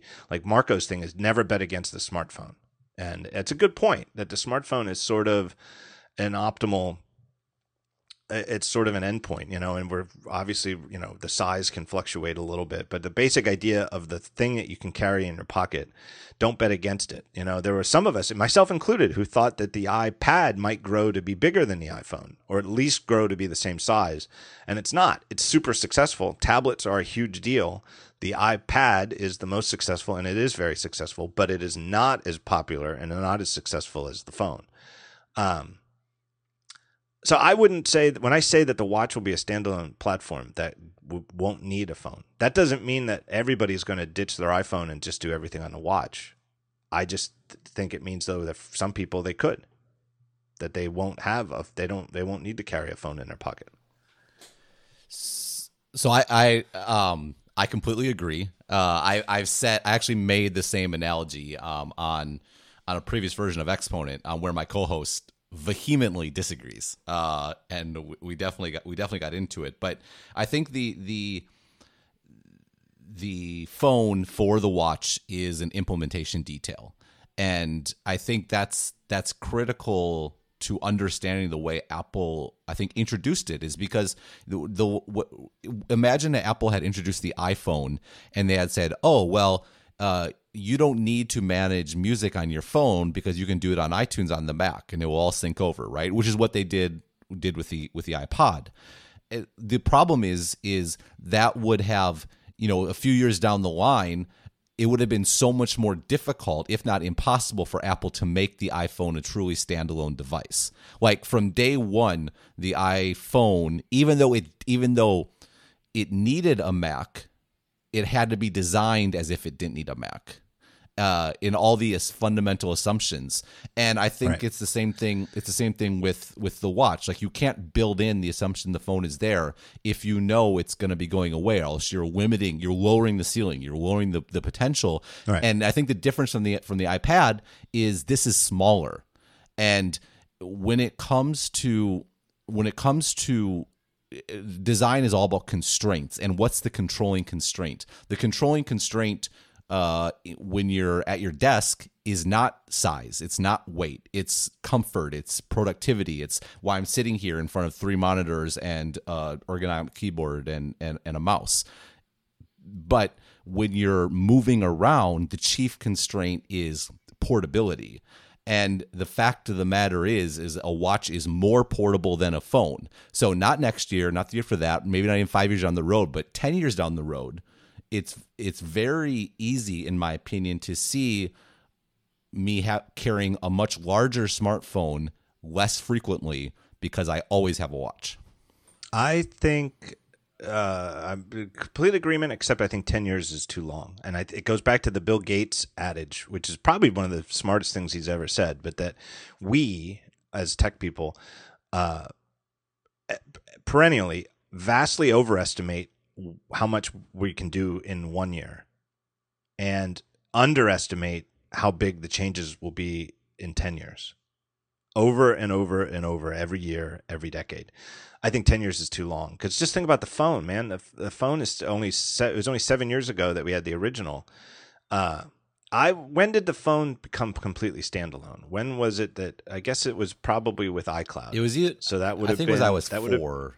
Was it or it would have been, I think 20, the iCloud was 10, no, right? I thought it was was it 2011 2011? because it was Steve right, Jobs' yeah. last keynote. yeah, Steve Jobs' last keynote. Right. Right. Uh, right. He did the original iPad introduction in 2010, and then he made a surprise appearance at the second iPad event when he was uh, technically on medical leave. And he was like, I, you know, I didn't want to miss this. And then he was at WWDC, and that was the last time we saw him. Um, so 2011. So that was four years from when the original iPhone came out. And at that point, you know, it was, you know, four, call it five years, give I, you know, iCloud a year to bake, I guess. But within five years, the iPhone was a wholly independent platform.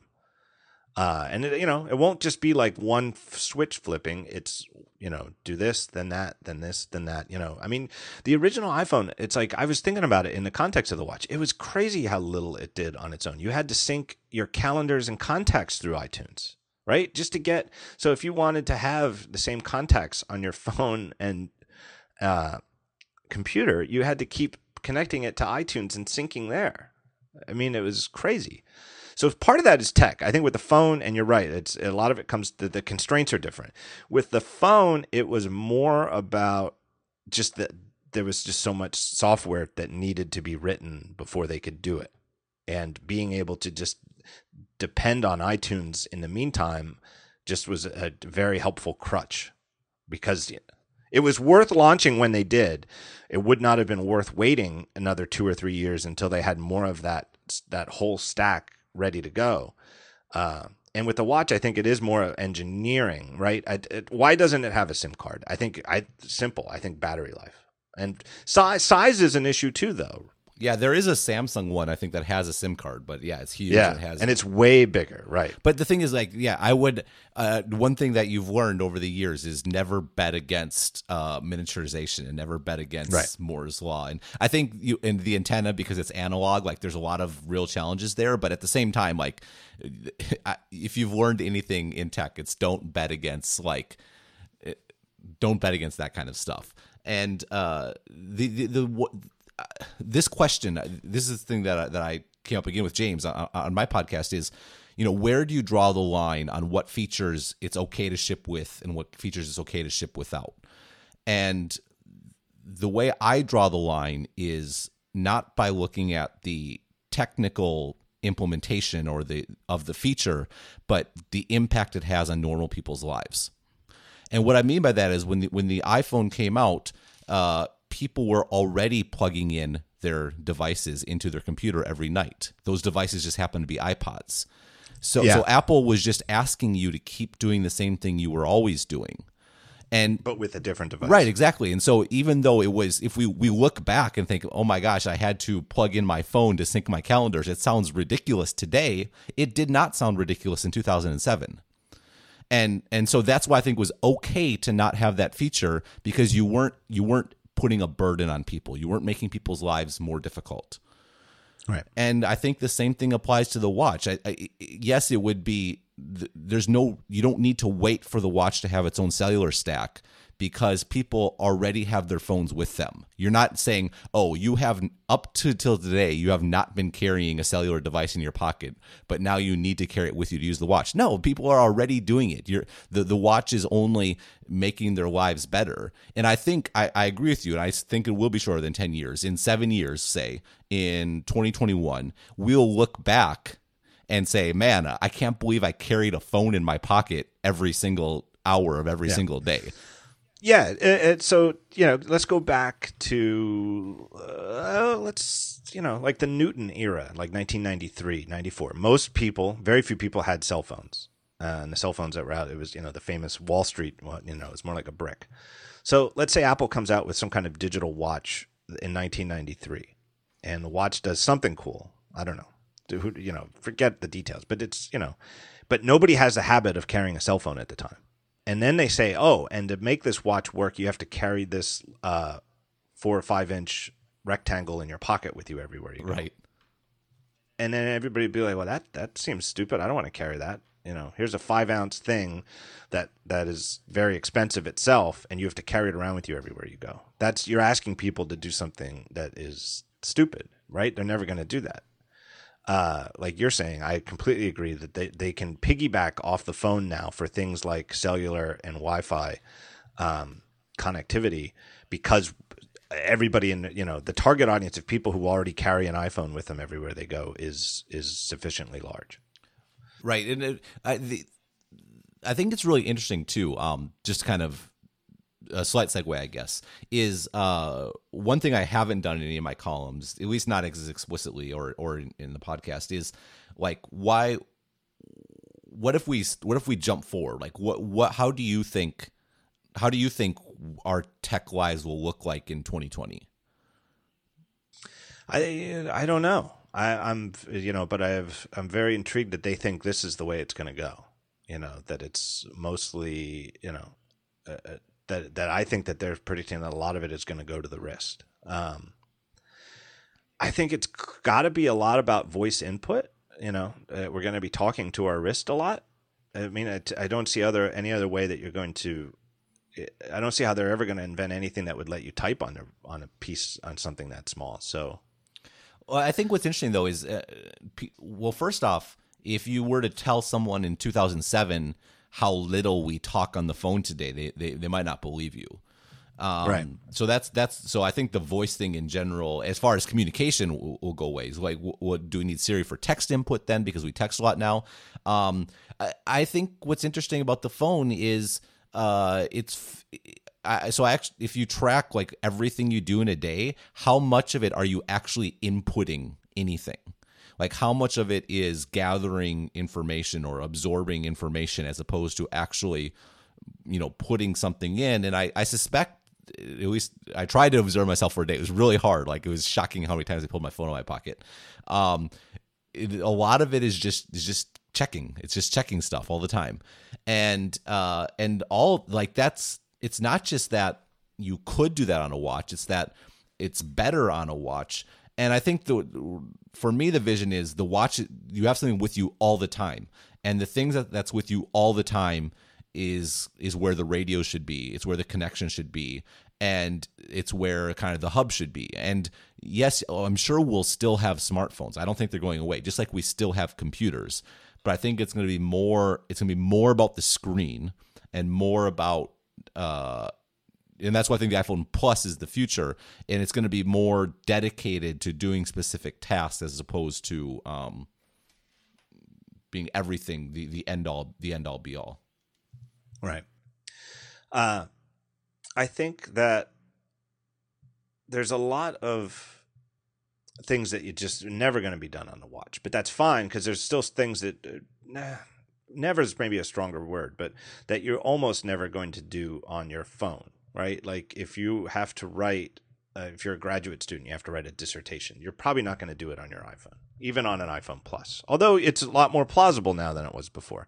Well, you're never going to do that on your watch. You're never going to write articles on your watch. Uh, you're not going to read articles. You know, like uh, somebody like me or you writes a thousand word essay on the watch or whatever new product comes out in five years. You're not going to read it on your watch, although you might have it read to you by Siri. You know that that you know over Bluetooth, but you're not going to actually read it visually like that. Um, but there's like you said, there's an awful lot of things that you do read that are you know eminently readable and fittable on a screen that size. Well, not just that, but this is where continuity I think is particularly interesting. Because yes. if if the watch is always your first window into stuff, your first encounter with something, if you if if it was totally seamless for you to immediately transfer that to a more suitable device, um, and not have to muddle around with syncing and all that sort of stuff. But you just you flick it over or something, and now it's on your iPhone Plus, or you want to type something, so you put it over on your on your Mac.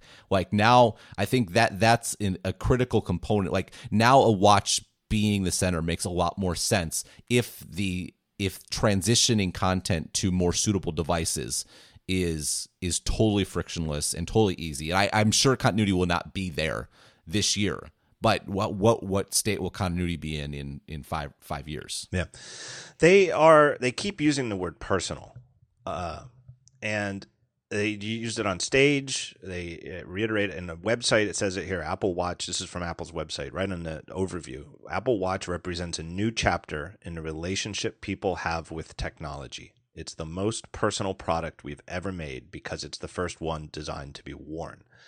Uh, I do. I think that you know that I don't think they use words like that lightly, and I think that they mean it. That we're going to have the way that we have. I think, I, at least I do personally. I have more affection, personal affection, to my iPhone than any other product, and more than the iPad. Certainly more than the iPad, and and more even than the Mac. Even though I, you know, uh, uh started as you know a guy who most I, I you know 10 years ago, I, I, I felt like I wrote more about Mac than I did Apple, right? Like I, I never spent a lot of time at Daring Fireball writing about the iPods. I mean, I did, but it was never of as much interest to me as the Mac, even as the iPod grew to dwarf the Mac in terms of its financial relevance to the company because it just wasn't what engaged me. Whereas the phone does, right? Now I think I write and think more about the phone than I do the Mac, even though I do all my writing and stuff on the Mac and I still love the Mac. But it is. There is something about the fact that it's with me all the time. And it's that first, you know, first responder for my attention. Hey, I'm bored. Give me something to do. It's the first thing I do that it's it is it is more personal. And something on your wrist that you just have to twist your wrist to look at is another step up in being a personal relationship with technology from the phone. And I don't I you know, I think that they are they're not that's not those words aren't empty. I think they really mean it, and I think it's based on their own you know usage internally of the thing. And I think it's it's reason to think why this will be a, a very successful category for Apple, because you know that's every time technology gets more personal. Like laptops are more personal than desktops. And I don't think it's any surprise that Apple's done better in laptops than they ever did in desktops. Uh, right. Tablets are more personal than than Macs, and they've done more than they've done better in tablets than they ever did in PCs. Uh, and phones are more personal yet, and that's their most successful product ever. Um, I, I do think it's it's totally reasonable. I, I, get where Mark was coming from. I think as far as like a worldwide phenomena, like the device everybody will have, I think that like the, the, there's still the the delta between a watch and a uh, phone, I'm not sure will ever be great enough to make it a universal, like universally, it will surpass the phone. But I think for a certain type of customer, again, primarily an Apple customer, uh, you know, as in what I mean is someone who's tends to have a higher income, tends to have a higher willingness to pay, tends to be more focused on the experience of of using something. Um, and again, I say that in the gentlest way possible, so no email, please. Uh, it's a very compelling market and one that I think uh, it, it, I think each time you make the step to be more personal, Apple's addressable Apple's percentage of the addressable market increases. Yeah. No, I totally agree. And that's a, a very keen observation on the shift, you know, as the industry shifted from desktop PCs to laptop PCs, it coincides with Apple rising out of the the decade long malaise of PC market share. Oh, for sure. That's it's a great point. I, I, actually I just said it, but I didn't quite make the connection either. Uh, I mean, the iMac. Everyone looks at the iMac, but the, but even then, the iMac was the first computer people were willing to put in the living room. Um, but once it came to actually carrying something around, uh, no, it made it made a big difference. That's that's really interesting. Yeah, iMac was just like a stop the bleeding thing, and it wasn't a get people who'd never considered a Mac to use a Mac thing. Whereas you know MacBooks were the thing that really did that. I keep coming back on the watch, and as my belief that it's a com- true it, it, it, in its own way, and in ways that we don't fully understand yet, because I think they're being a they're they're working on it and they don't they can't really talk about it, and b I think that they're very deliberately being secretive for the next few months because they don't want to give a competitive leg up uh, to the companies who they think are going to copy it as best they can as quickly as they can. Uh, so I do think that they are being very cagey about some of the details here. Um, but I, I, and it's one of the things I'm finding hard to square. I'm convinced. I don't know. Nobody at Apple said we're being pretty. We're being secretive because uh, we don't want people to copy this. But reading between the lines, it is sort of what I was told. Not in so many words, but it does seem like it. You know, in terms of why weren't why wasn't anybody at the event allowed to t- try a a version using the real software? Uh, part of it was that it wasn't ready, but in 2007 the iphone wasn't ready when they announced it you know some of the apps were just screenshots literally like i forget which ones but like like the maybe like the stock widget or something or a calculator like but but they let a handful of people like david pogue and uh you know probably walt mossberg i'm sure but a few of those guys on you know at january 2007 six months before it came out they got to play with a, a you know an iphone uh, they didn't hold anything back, you know. And even if some of the apps weren't finished yet, and it, you just tap the app and it showed you a screenshot of what it would look like, that was what it was going to do and what it was going to look like. And the apps they showed on stage were the apps they shipped with. They didn't do that with the with the watch, and I think it's a secrecy type thing. But I don't know how to square that with what I'm about to say, which is I keep coming back, and I know I told you this offline. I keep going back to the image on Apple's website of the S1 it's on, you go to watch and I think you go to technology and you have to scroll down to get to it. But you go to the Apple Watch, you go to explore, you hit technology and you scroll down and they show the S1. Uh, and they say, here's what they say about it an entire computer architecture on a single chip. Massive constraints have a way of inspiring interesting creative solutions. A prime example is the custom designed chip at the heart of Apple Watch. No traditional computer architecture could fit within such a confined space, so we found a way to integrate many subsystems into one remarkably compact module, module, which is then completely encapsulated in resin to protect the electronics from the element's impact and wear. Configuring an entire computer system on a single chip is an industry first and represents a singular feat of engineering and miniaturization. They mentioned it in the event, they're promoting it here. They're showing it. They're showing a guy, you know, a man's hand holding this uh, tiny little chip, you know. I would I know it's an overused frame of reference, but a more or less uh, postage stamp size chip, but it doesn't look like a chip. There's no exposed electronics or transistors or anything like that. It is encapsulated. Uh, and so, even though they're being so secretive, I feel like that they're bragging about the S1 and and they're showing it and sh- showing that it's it's a module suggests so much about how they're going forward. I think it suggests that the thing is a full computer. It's not meant to be just a peripheral uh, which I think is what Android Wear is, and there, we can come back to that. Uh, you know, my understanding of Android Wear is that it's not in no way meant in the long run to be a standalone computing device. It's a permanent wrist worn notification terminal for your phone, for your Android phone. Um, I think that in the way that in 2007, when they when Jobs first showed the iPhone, and said, and it runs OS 10, you know, and that there was like a, you know, that the decades long, hey, what if Apple made a minute, you know, stripped down version of Mac OS that could run on a phone? Wouldn't that be great? Well, they did it, and everybody was like blown away that they were able to have a computer that could run Unix, you know, on a phone. uh, and with you know OS 10 style graphics and stuff like that. For- fortunately, not with Bash installed. Right. I I think that they've taken a it's a similar jump. Again, in the same, you know, I keep coming back to this that the iPhone is to the watch what the Mac was to the iPhone. I think they've made a similar jump in like miniaturization uh, and encapsulation with this, and that it's you know roughly you know in the way that it can be a computer, it's going to be a computer. And the the modularity of it is what I think I really do think that that's the explanation, and we can get into this when we talk about pricing. That's the explanation for why would somebody spend ten thousand dollars on a gold one when two years it's going to be technically outdated.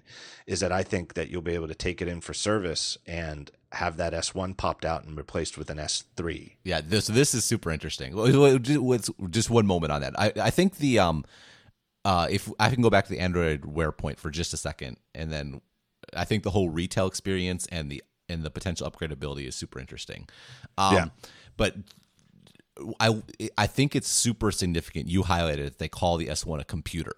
Like they yes. they uh, like this is the it's this is the fundamental point that that has changed where I've changed my thinking and is key is that Apple makes computers.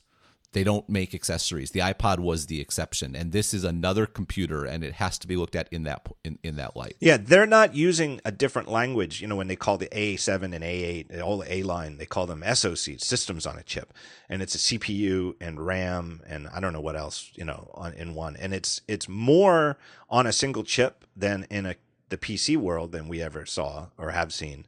Um, but it's not. You would never call it a full computer on a chip. Like they're calling it a full computer on a chip, which to me makes it sound as though if you replaced it with a different one, you'd still have the same screen. It's almost like turning a watch into like like a desktop PC, like where you could replace your PC and keep your monitor. Like you can replace the computer in the watch and keep the gold case and the sapphire display and the crown and all of your bands that you bought and you just get a new computer inside. I just want I do want to just acknowledge that I think Android Wear under the covers could be standalone from a technical perspective. Um, I just want just so we don't get bad email because people have, I've actually been looking into this. Um, but I, I, think the design, the design is always meant to be with a smartphone. So let's park that because Right. We're talking about the watch, but no, this is this is this is so interesting though because this is this is this is the thing that people think shouldn't be possible, right? There's always something right. that shouldn't be possible, right? right? And the, everyone thought that modularity was dead, right? With it, MacBooks now, you can't change anything on your own. Uh, the phone for sure. Had, remember when the phone came out and there was, there was no external battery and people were going nuts about it? Like, oh my god, there's right. no external battery. And the the thinking then was you can never make something small enough if you have the constraint of making stuff modular and being able to be easily removed. But what what it you know, I thought I thought about last time we talked. I thought, oh, wouldn't it be interesting if the wearable, if Apple came up and said, oh, it has no screen, right? That would be like, oh my god, just like the phone. Oh, it has no right. keys. Maybe the oh my god moment here is, it is modular. It's it's a computer. It can be changed out. We've totally like we've leapt so far ahead here that no you can't do i'm sure no individual could do it but if you bring it into your apple watch shop uh they they'll be happy to do it for 500 bucks or whatever. Yeah. And it maybe it won't even maybe it won't be offered on the uh, sport edition you know maybe it's only something for the the the stainless steel and gold one. Because why if it let's say it costs $500 to upgrade or, or well, that's probably too much because if the starting price of the watch is three forty nine, you should, you know, well, let's so let's call it two hundred fifty dollars, yeah, just to pick a number that's that's not painless. It's not pocket change, but it's reasonable. If you have a three hundred fifty dollar Apple Watch, you're not going to pay two hundred and fifty to get the S1 replaced with an S2 or an S3 when you could just spend 350 again and get a brand new one which might actually be a little slimmer and smaller and have an updated industrial design. But if you spent 10 grand on an apple apple watch edition and it's solid gold uh, and it still looks great physically on the outside because it's unscratched because this display is sapphire and the gold is special hardened gold um, you've already spent 10 grand on it. Would you spend 250 to get to make it faster and have the battery last longer? And probably, you know, and I'm guessing as part of the service, they'll just put a new battery module in, um, you know, because yours has already been through 700, you know, recharge cycles. Uh, and that's again in this weird way that they are, even though it's truly a computer, they're they're really only comparing it to the existing high-end watch world. There is no they never use the word smartwatch. Never showed anybody else's. They're just acting as though Android Wear and the stuff Samsung's doing, they're just acting as though that stuff doesn't even exist. Um, but in the real, you know, high-end luxury watch world, when you buy a ten thousand dollar watch or a five thousand dollar watch, you, you do t- you do get it serviced every few years because as a mechanical device, it needs it. it needs you know expert attention every couple years just to keep it in perfect working order. Um, it's expected, you know, and it's not free. You don't you don't you know you don't get free service on your your Rolex or Omega or whatever brand watch you have. But it, you know, if you've already bought bought it for 10 grand and you want it to last a long time, a $200 service is, you know, something you don't even bat an eyelash at. And what's so what's so interesting about this idea? And so they, they, they speaking of accidental accidental tech podcast, they discussed it at the beginning of this of this, and I think um, all all of them whose opinions I respect greatly were were dismissive of the idea. I think John Siracusa put it as being a nerd fantasy, um, which which in in some it is. It, He's right. No, it it is, and in a way, it's like it's a, you know I think the comparison that he would make would be like the XMac, right? Oh, why can't Apple make a desktop right. computer where I can change the parts and stuff like that? But I I think uh, the reason why I I'm I, I find this so compelling. To be very clear, like all the available information that we have suggests that this isn't possible, right? That if you are actually making something so small and you want to maximize battery life, like the last thing you want to do is is make any considerations towards towards modularity. That said, if you could do this, so much about this product comes into clearer focus right? The the the gold edition, the idea that they're being like imagine imagine just imagine uh, let's play with this let's assume it's possible imagine in 10 years right oh you have a first edition right?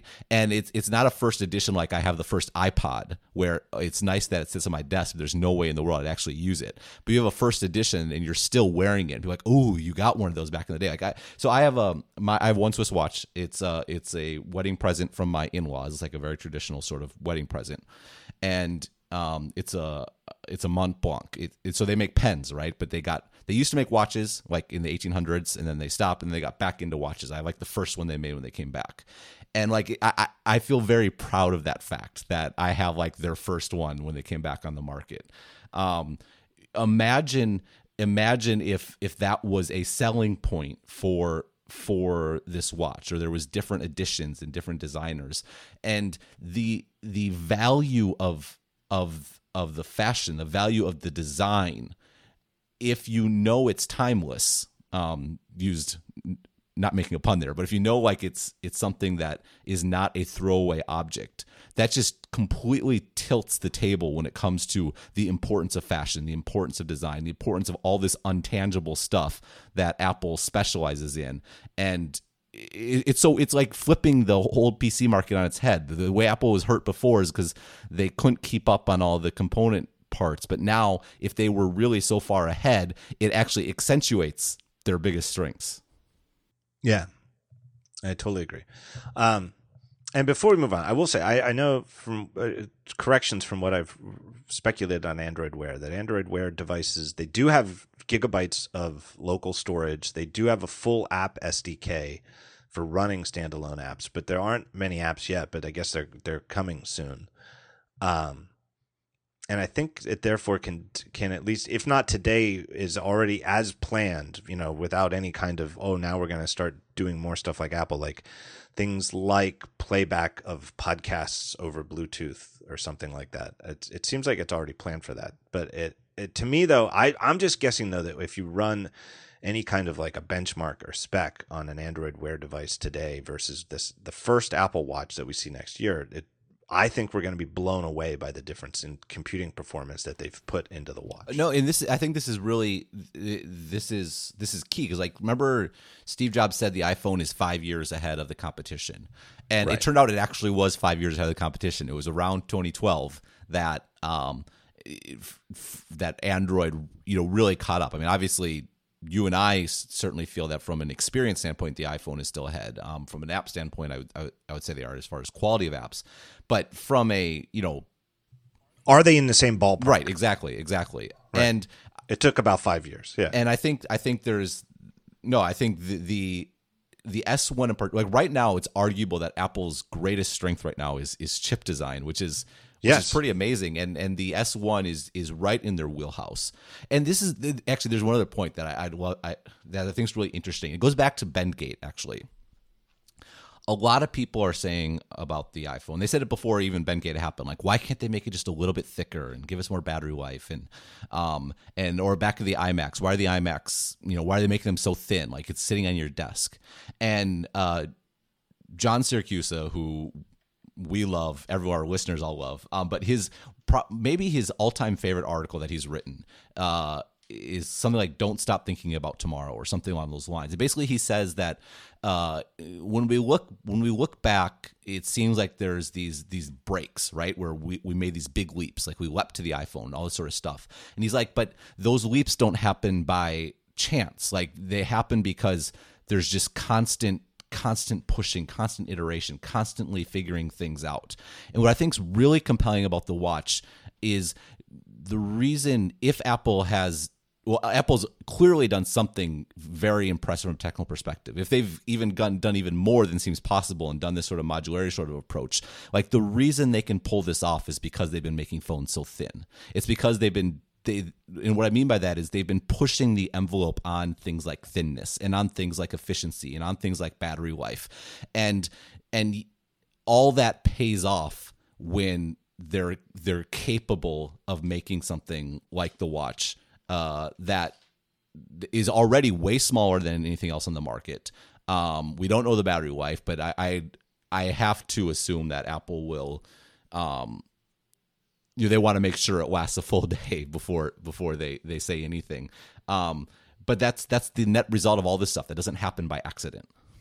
Right. And I think that it's it's tough for um, a lot of people in the tech world with that tech focused mentality to wrap their heads around this because they've always thought they still think of Apple as a company that doesn't value performance as a top priority.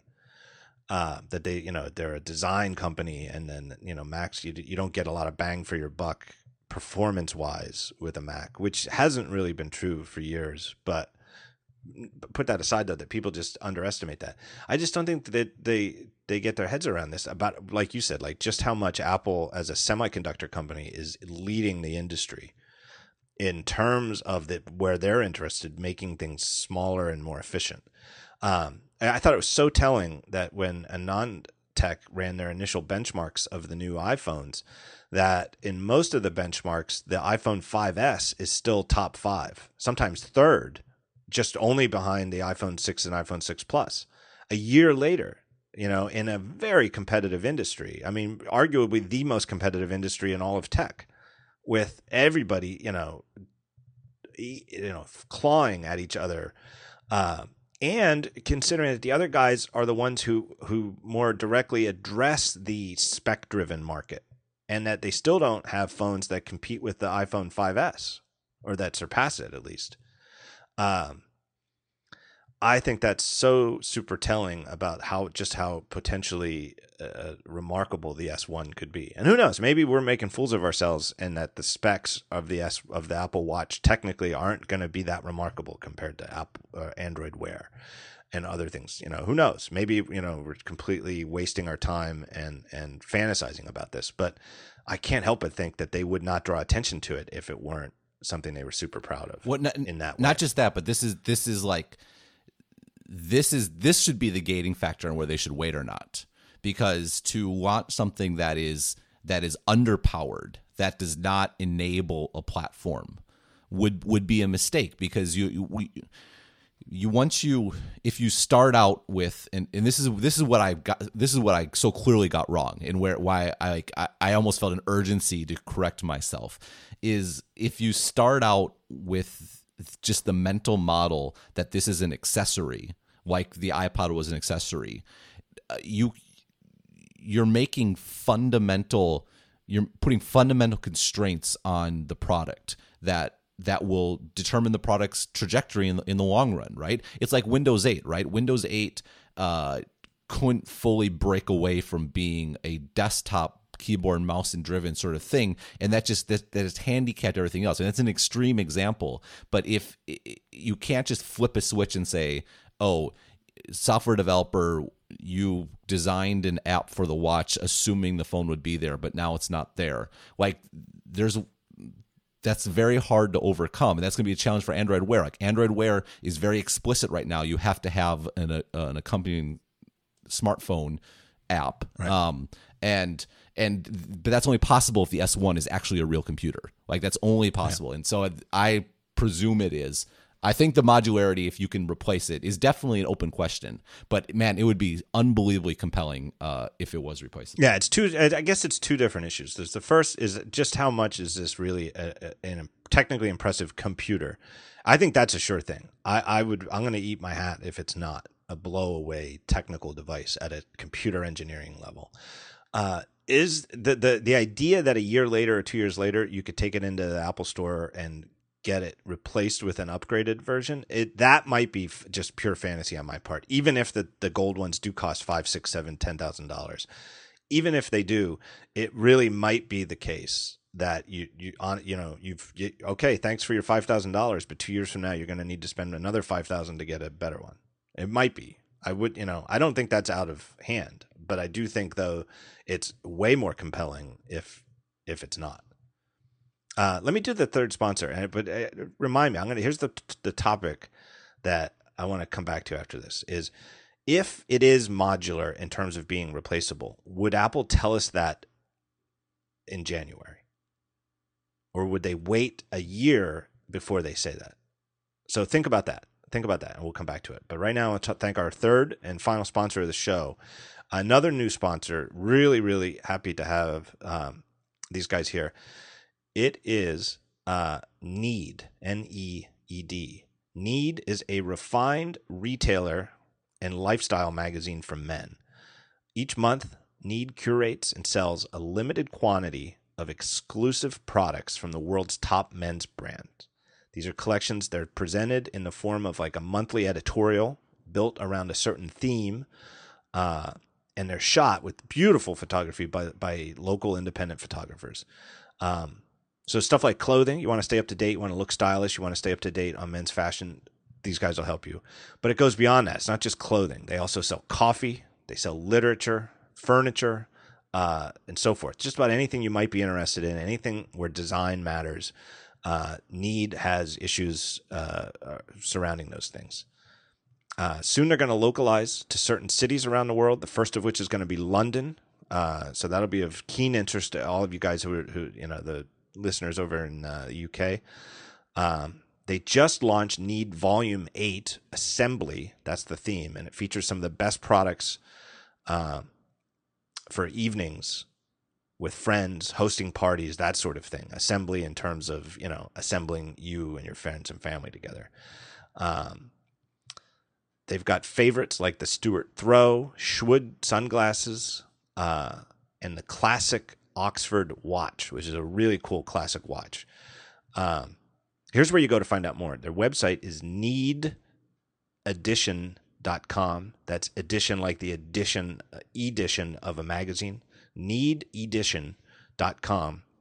And they have a special offer for talk show listeners.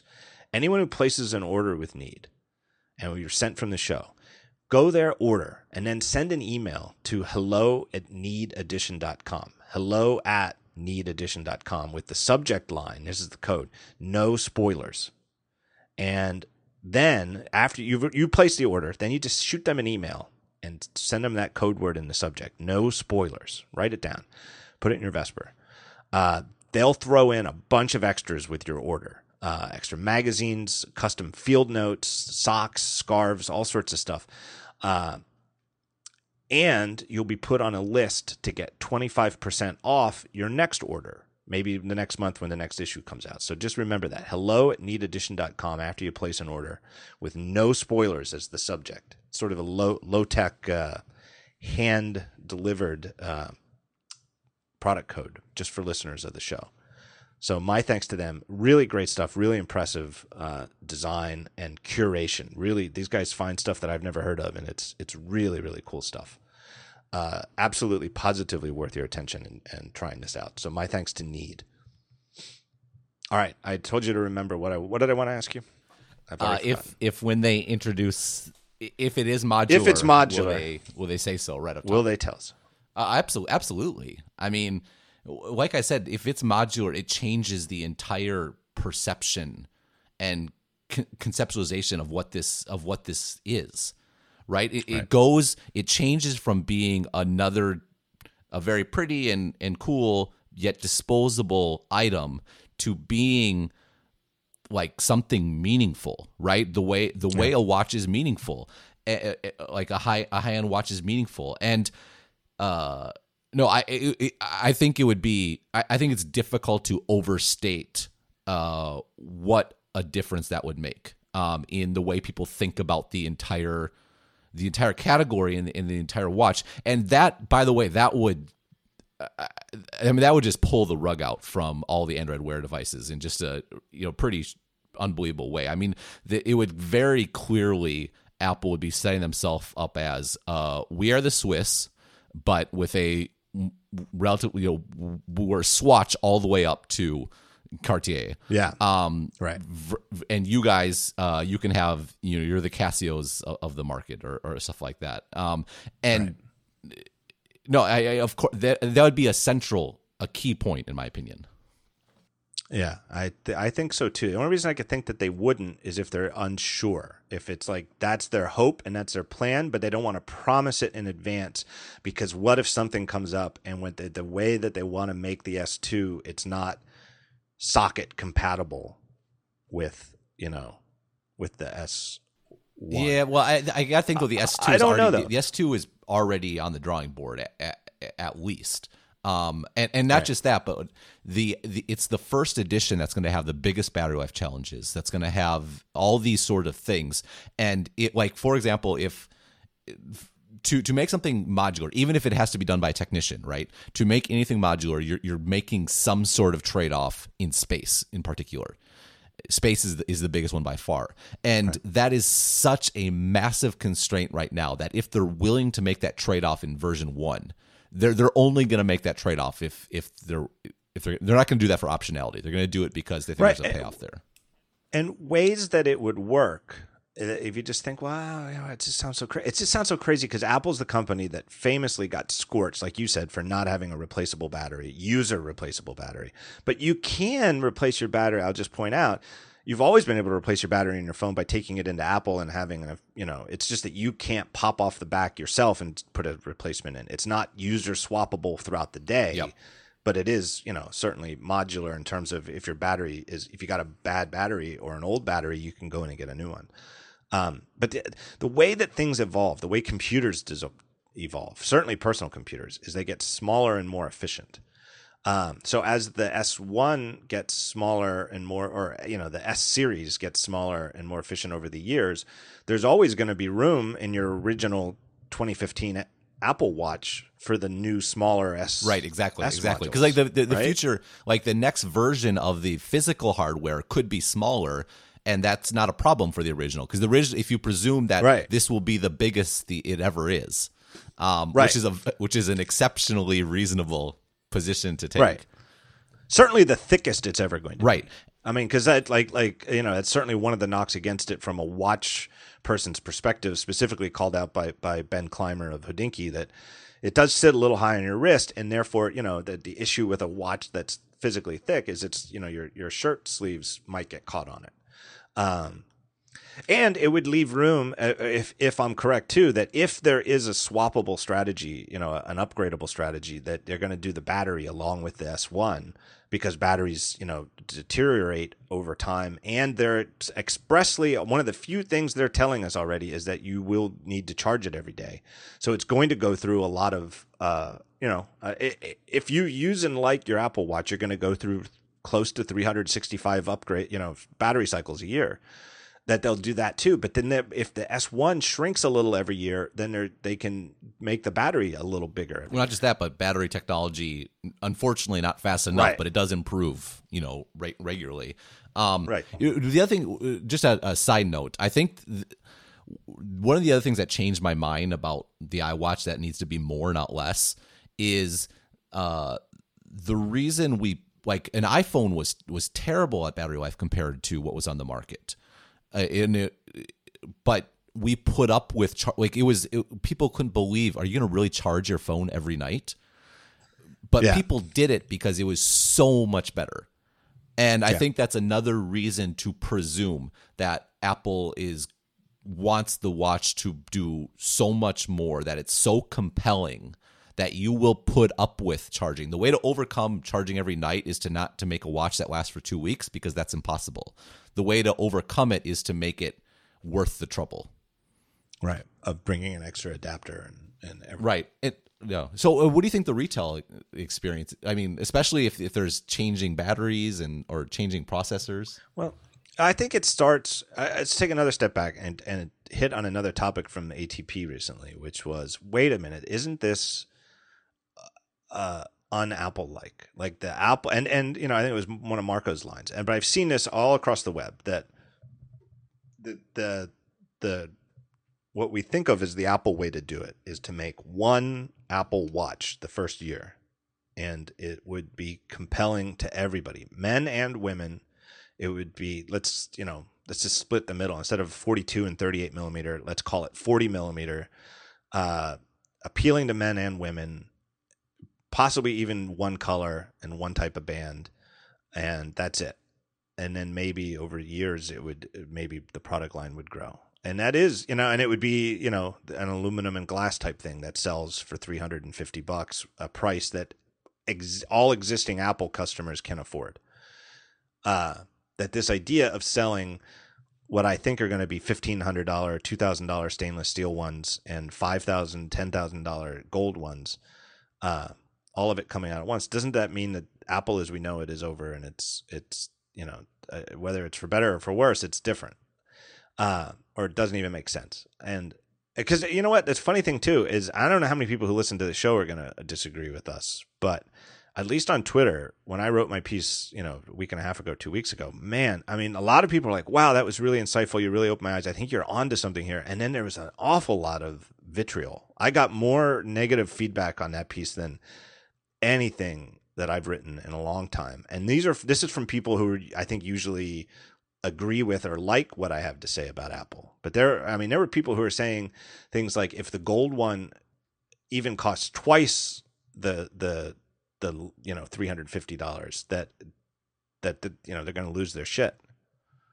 It, it, it's and I don't think people get I don't think what I don't think people get is just how different this is from anything Apple's done before. It's not right. You're you're doing yourself a disservice if you're thinking about it in the context of how Apple has done things in the past. I completely agree. Like, it, it, what's interesting about um, it's funny. I mentioned that my criti- critical of the watch piece uh, was both very popular. It was widely shared, like hundreds and hundreds of tweets.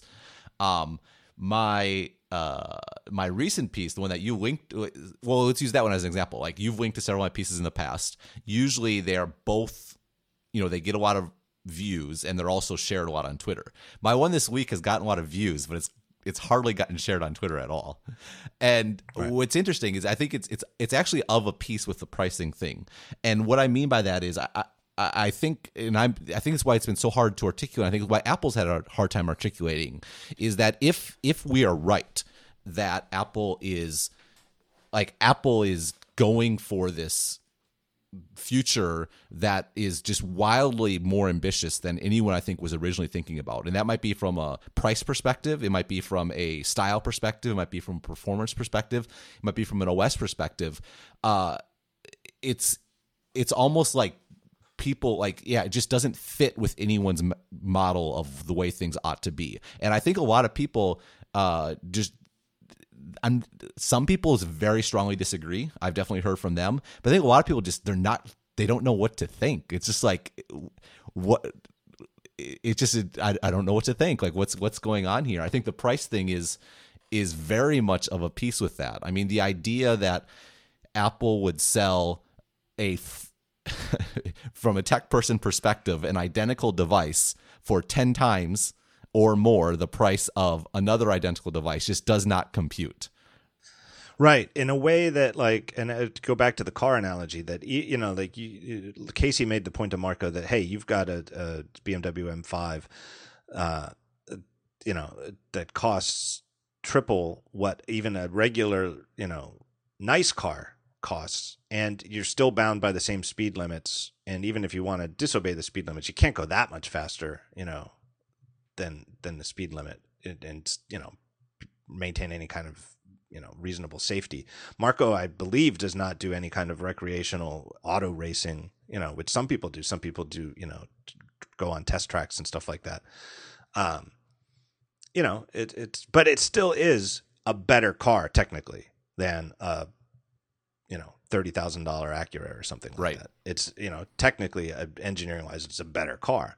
Whereas the computer inside the Apple Watch Edition is, I believe, going to be the exact same computer in the Apple Watch Sport. Yep. No, and and it, it, it goes back full circle because what Apple is selling now, and they've always sold this, but it's always been it's always been the frosting on the cake, right? But now like it is the cake. What they're selling is they're selling the intangibles. They're right. selling there's like gold the idea of gold being more valuable is is a pure human construct right there's nothing like right gold doesn't really have any innate applications that meet that the reason gold is more valuable is because we as a human race have decided that gold is more valuable. Like right. it's complete its value is almost completely intangible.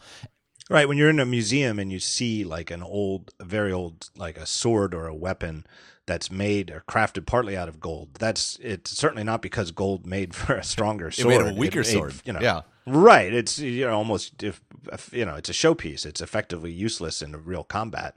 Um, but it's you know it it it signifies something else entirely. And this this is I, I I feel like this this in particular, and you nailed it by saying it's it's going to be culture shock. This is just completely anathema to the traditional tech mindset and and and and the geek mindset that I think is very you know is very focused on efficiency that's very folk in efficiency in all means, not just efficiency in computing, but efficiency in using money, efficiency in how you live your life. Uh, like I want to have a hack where I can I can get this experience for a tenth of the price than I than I should otherwise, or something along those lines.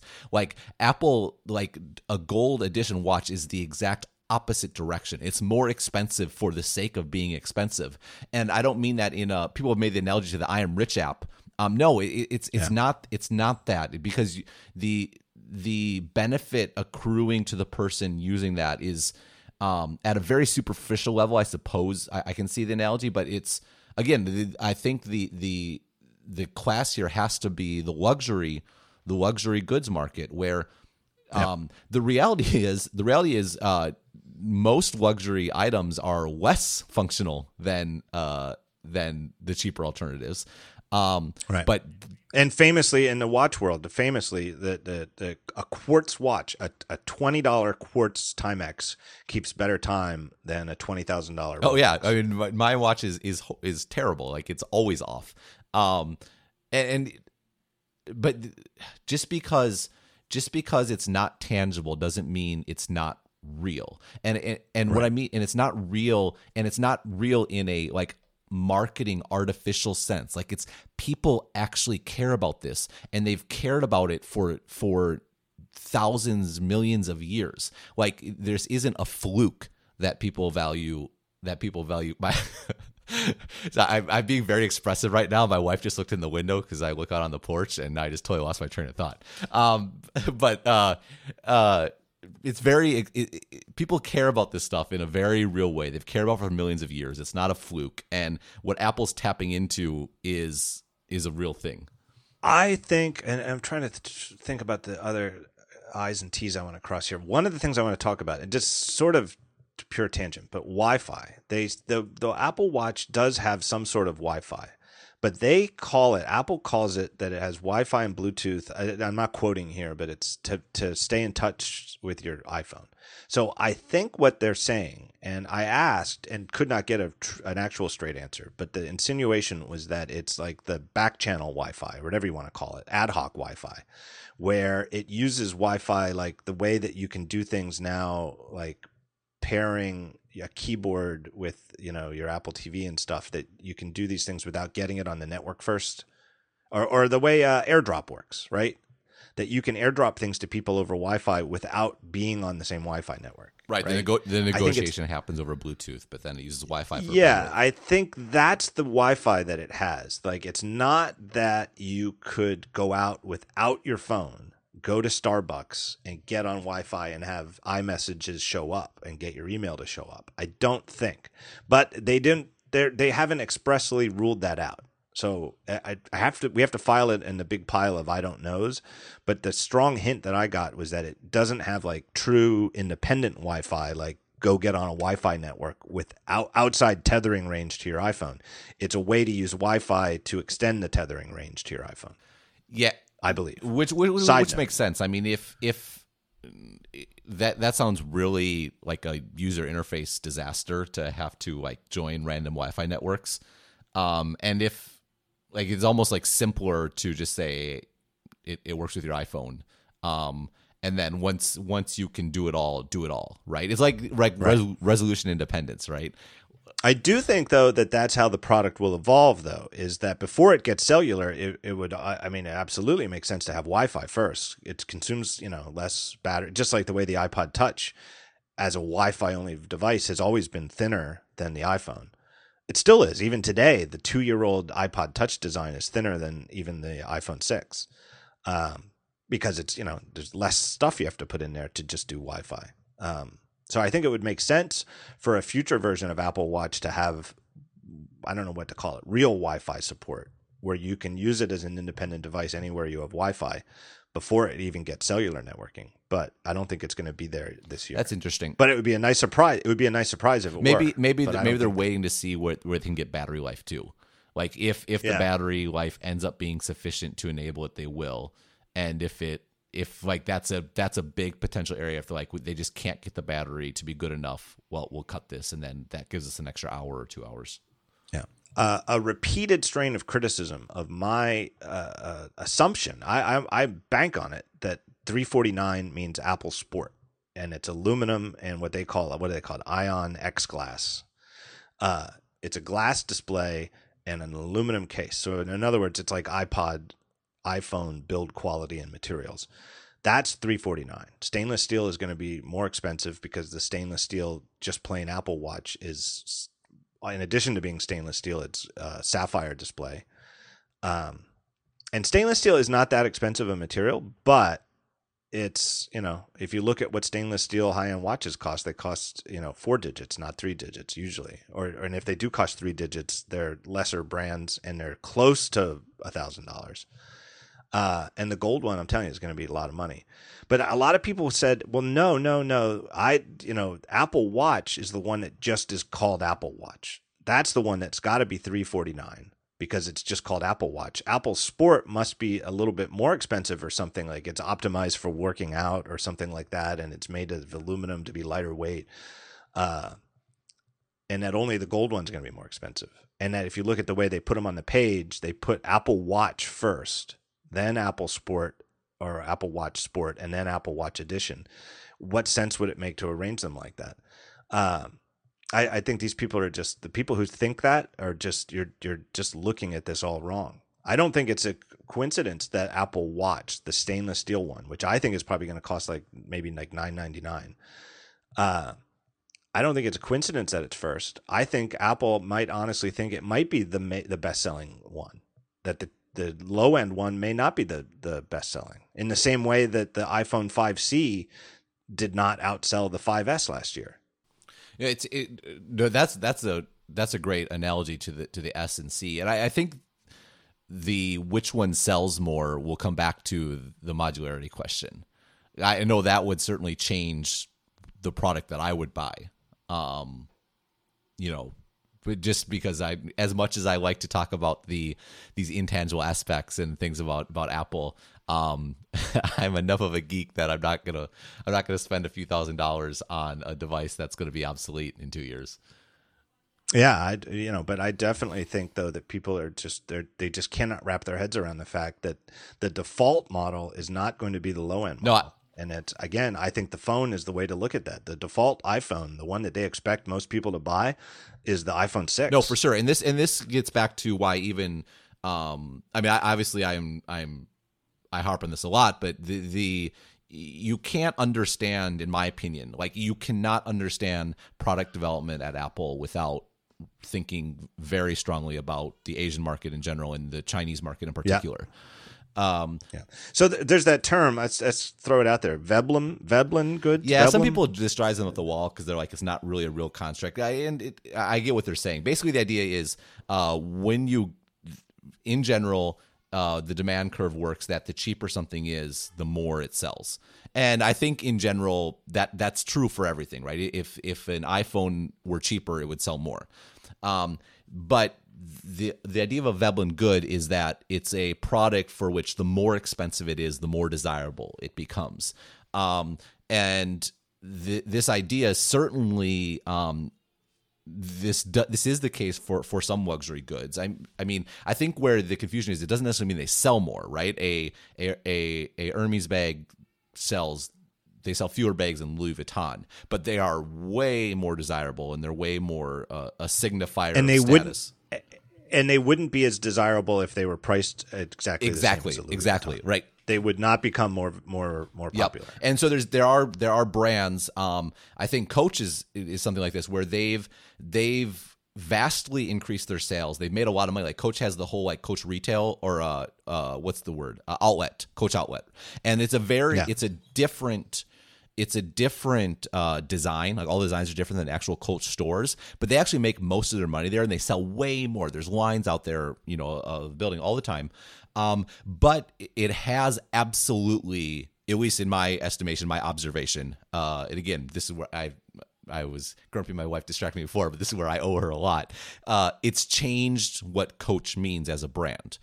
It's become a lot less meaningful, a lot less of a signifier of, of of anything you know of it's like status. a like a mid class. It's like a mid class brand instead of a, a upper class. Absolutely, brand, Ab- not not not class for people, but just where they are competitively with their you know that they're it's it's above you know it's more in line with like Michael Kors or something right exactly like when when I think 10 15 years ago it was it was more on you know the low still the lower end of luxury but now it's not it's it's borderline luxury at all. And um and that's fine. It's worked out well for them as I understand it. I think they're I think they're doing pretty well although I think it, they I think over the long run I think they they they may be tapering off a bit now. But uh yeah. but no in in in China and in stuff like this, and this is like the it's gotten a lot better, but especially even a year ago, the analysis of the iPhone in China was just so wildly off base, right? Like people when the 5C came out, there was all these articles saying, "Oh, a 5C is equivalent to the average monthly wage uh, in China."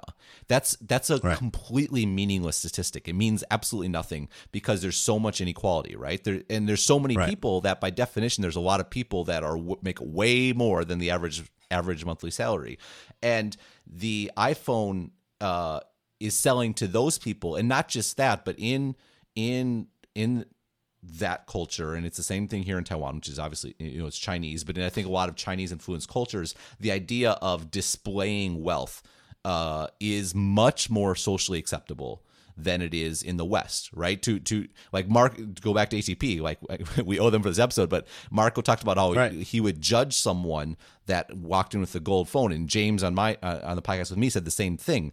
Uh, it's the exact. Yeah, Marco's example was: Do you think that next year at WWDC that we'll go out for beers at uh, House of Shields or something? And is anybody in, in our indie crowd going to be wearing a gold Apple Watch? And he said, "I'd be embarrassed if I had." Right, exactly and which is a reasonable. It's totally a reasonable thing to say, and I know exactly what he's talking Yep. about.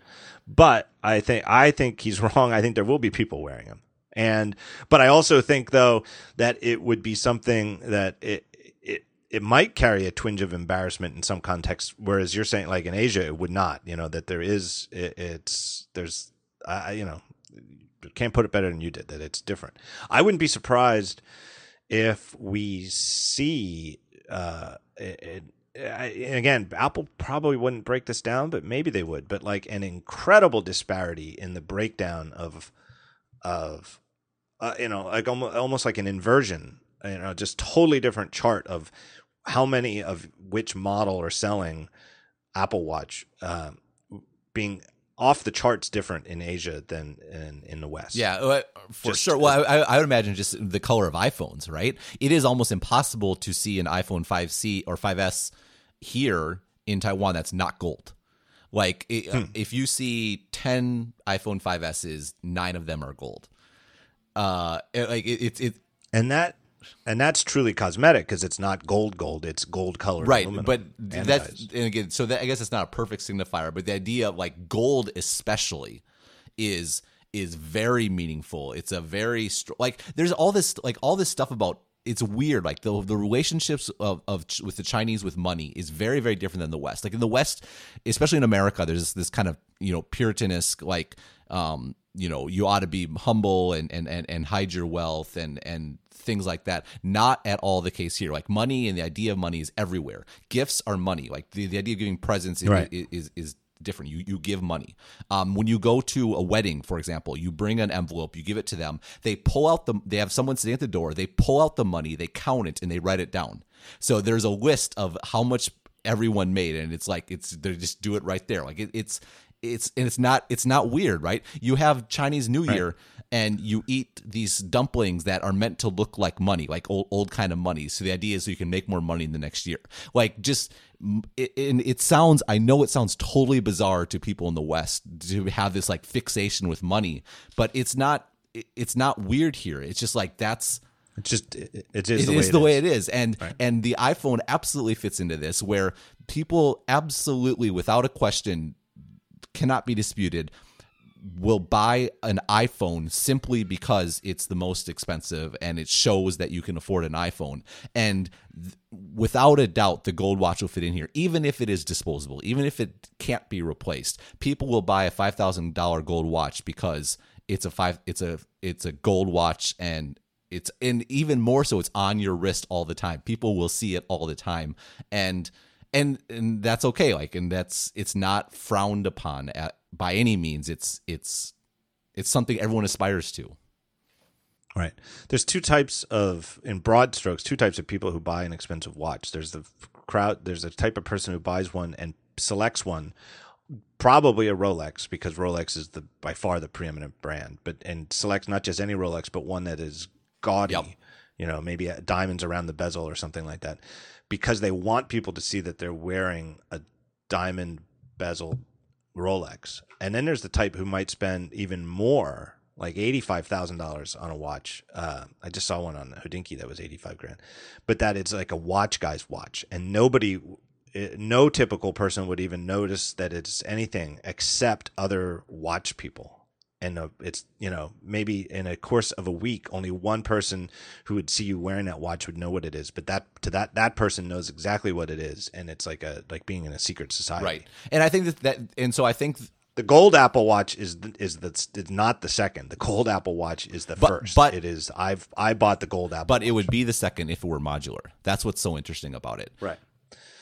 Well, I think the stainless steel is sort of that though. The stainless steel is because it's stainless steel, and a couple people have pointed this out. I it, it's hard to see online. It's the sort of thing that does not photograph well. Jewel, jewelry in part- uh, never photographs well. Um, but the stainless steel is polished and it is shiny. I can vouch for that, having seen it and and tried one on. Um, and the aluminum Apple sports watch is more like it's uh, I don't know if it is brushed aluminum or whatever the sandblasted thing, whatever they do, you know, like to the brand new iPhone six. You know, it's it's not a polished shiny material. It's you know it's it's matte.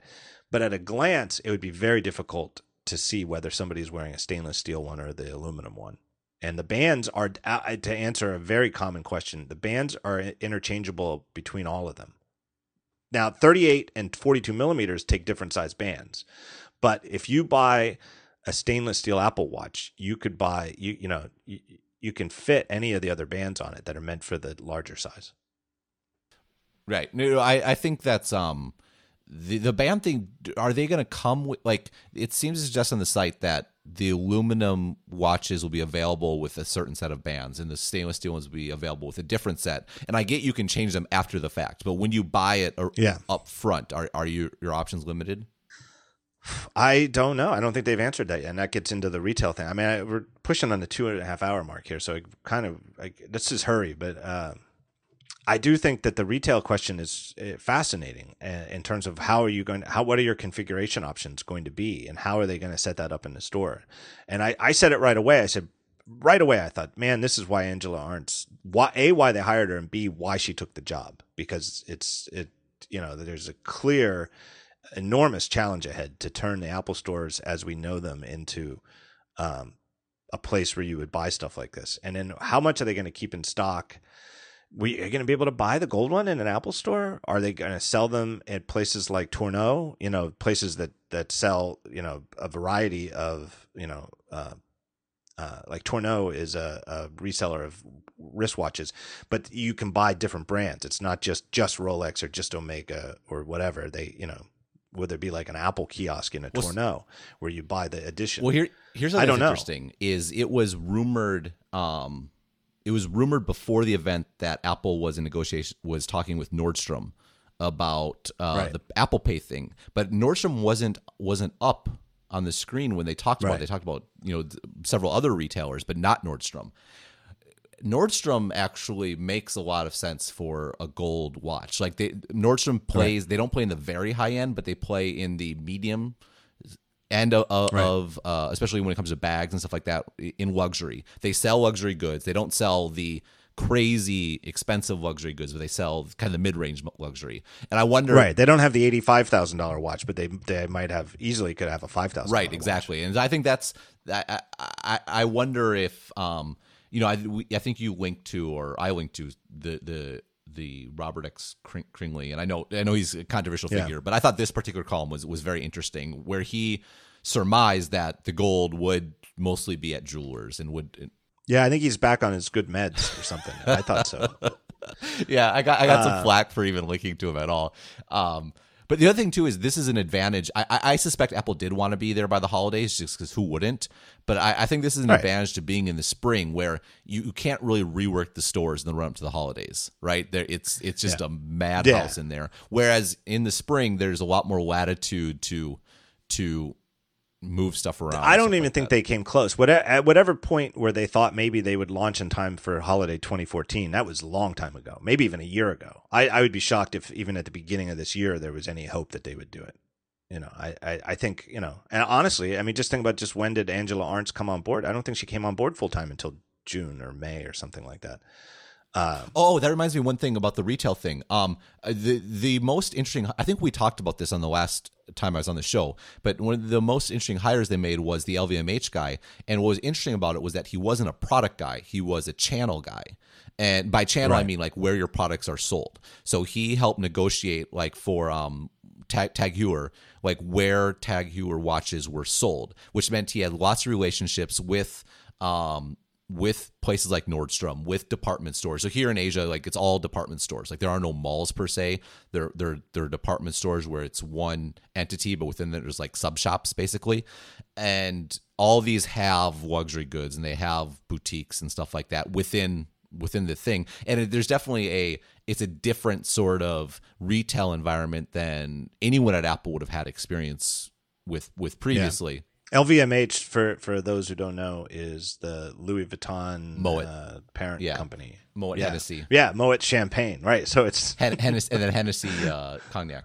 Um, right. But they they have a whole portfolio of stuff. I think they have Dior. They have like a whole.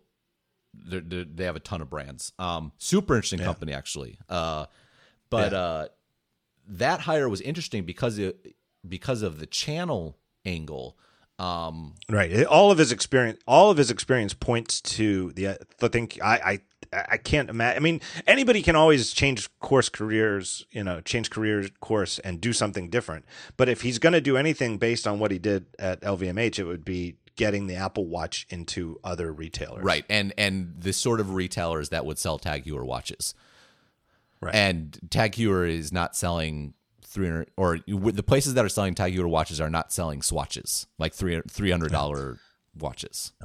So a few more points. Uh, one I wanted to hit. Uh, I think the last one from ATP follow up, but uh, John Siracusa, uh, I think he said, you know, the, in terms of quantity, clearly the the sport edition is is going to outsell the the gold edition. I keep calling them editions, and they call the Apple calls them collections to avoid calling it the Apple Edition edition. But so so the Apple Sport collection is going to outsell the Apple Edition collection in terms of quantity.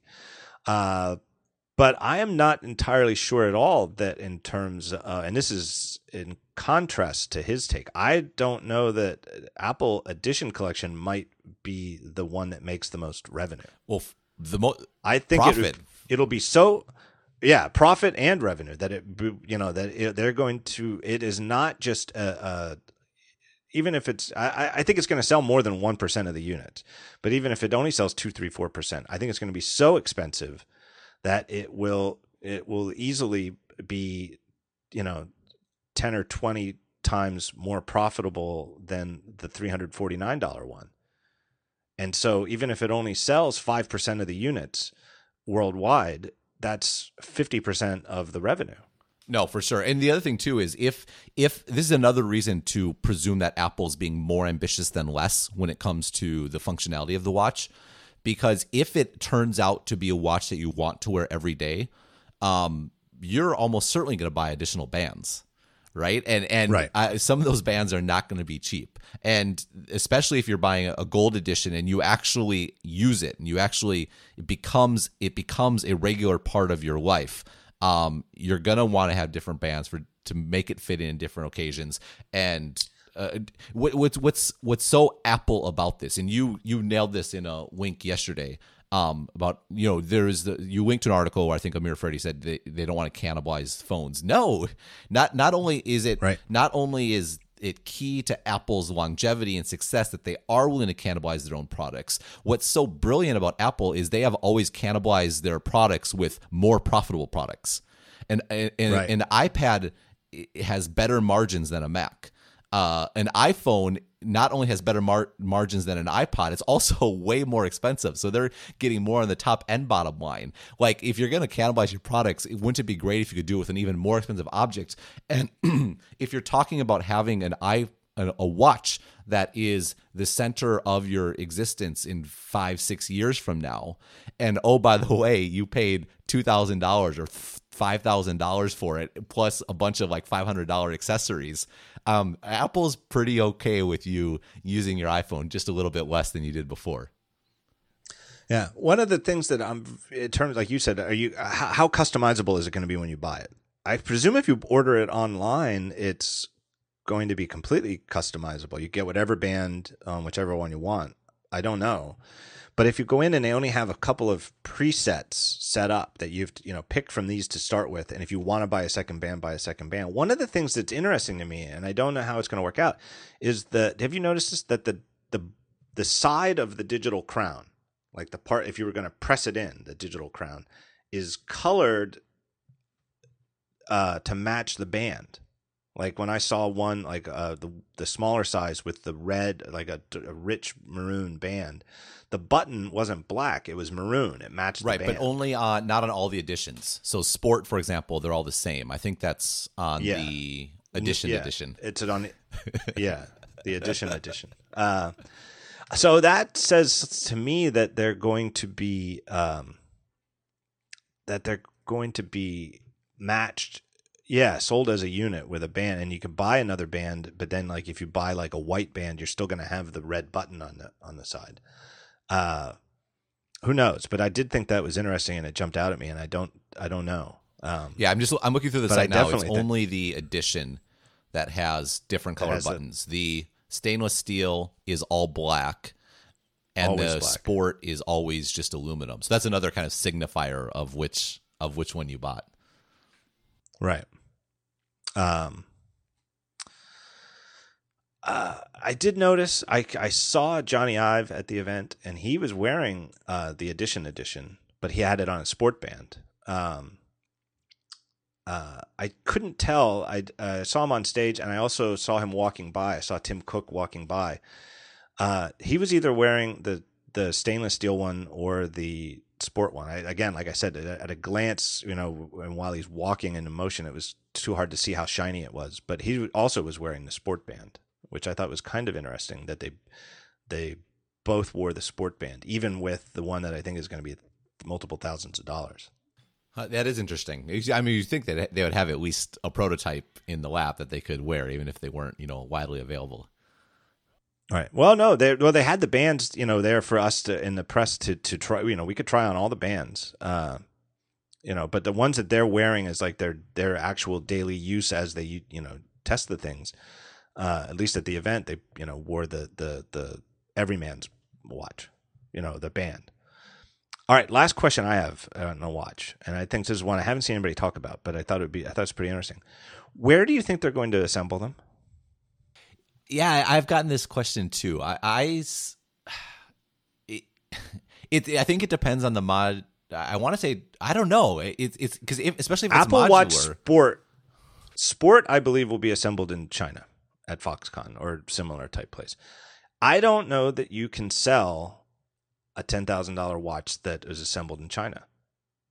I think in the same way that when in my article I said like one reason I think they called it Apple Watch instead of iWatch is iWatch sounds like a cutesy thing that costs 350 bucks. Does not sound like something a piece of jewelry you spend $10,000 on.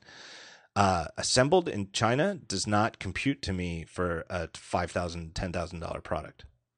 That and and, with, and it's a big and for all their comparisons to the watch world, that's a big deal where watches are made, you know. Swiss made is is the gold standard for uh, you know it's just like a sign of quality. You know it's a badge of quality it's a badge of honor for the whole country in switzerland. And they've certainly obviously been making making efforts in this regard. And, and especially if they're um i mean they see it how many pieces the more the more that especially with this chip right? Because a lot a lot of the manual labor um, when it comes to building a computer is still like on the motherboard. And it's still like like a lot of a lot of it's like is done by hand because it requires very precise you know sort of implementation and there's been a, there's been report you just do a search on google about like tour of a motherboard factory. I think anandtech has done has done some of these before. Um like it's very very manual. And that's where the payoff for having a lower cost labor force pays off in this sort of stuff. If you're building a, the entire computer on a chip that's you know completely wrapped up in resin that's by definition the computer is being built entirely by a machine. And it doesn't really matter where you run a machine. Um, it's going to cost you know obviously the the operator costs will, will vary but the sort of person that could operate that sort of machine is going to be almost expensive in China as they are as they are in the United States. Right, and I so I could either see that that this is going to be a huge shift, you know, that the the Mac Pro is just the beginning, but that maybe they'll be assembled in the U.S. And I don't know, and at the very least, I wouldn't be surprised if the Edition edition is assembled in the U.S.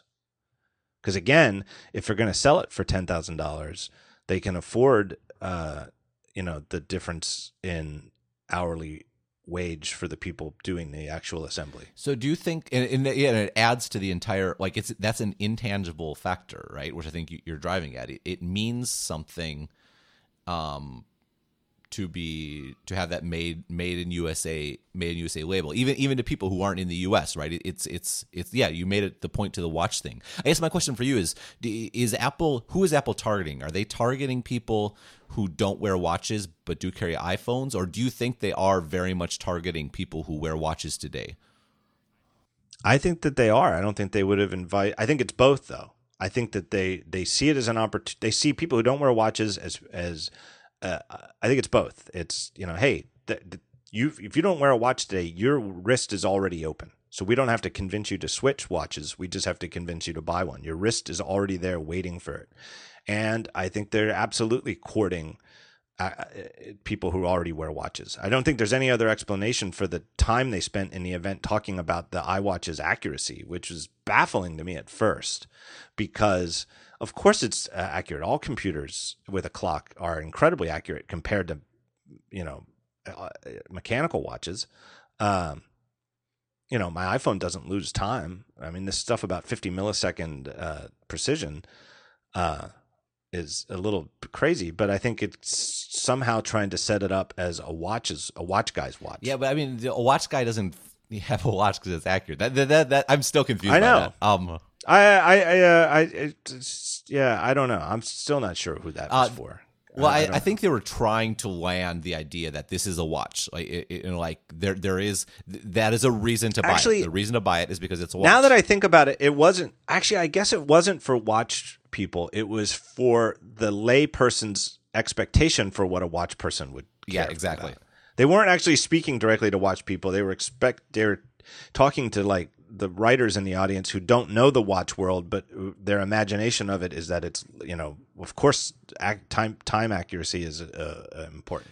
No, I well, I think uh, to me, I I really think the most like this question of modularity is is absolutely is is unbelievably fascinating, and I think will completely change if it's true. Would completely change the entire expectation and idea of what this watch is because if it's right. not modular if it's just a a consumer electronics device disposable consumer electronics device i don't think they are really targeting watch people um, because they the watch people don't buy watches they buy watches for very like specific reasons that would not be addressed by an Apple Watch. And in this case, the edition version, the gold version, really is just all about skimming off money from people who are willing to throw it at Apple in Asia. And, and which is, yeah. I guess it's it's it's fine. That's fine. It's a fine reason to do that. It's kind of a a unsatisfying unsatisfying response. On the other hand, if it is modular and you're when you buy an edition you're buying something that apple is saying will be good for at least what 10 years or maybe ideally a lifetime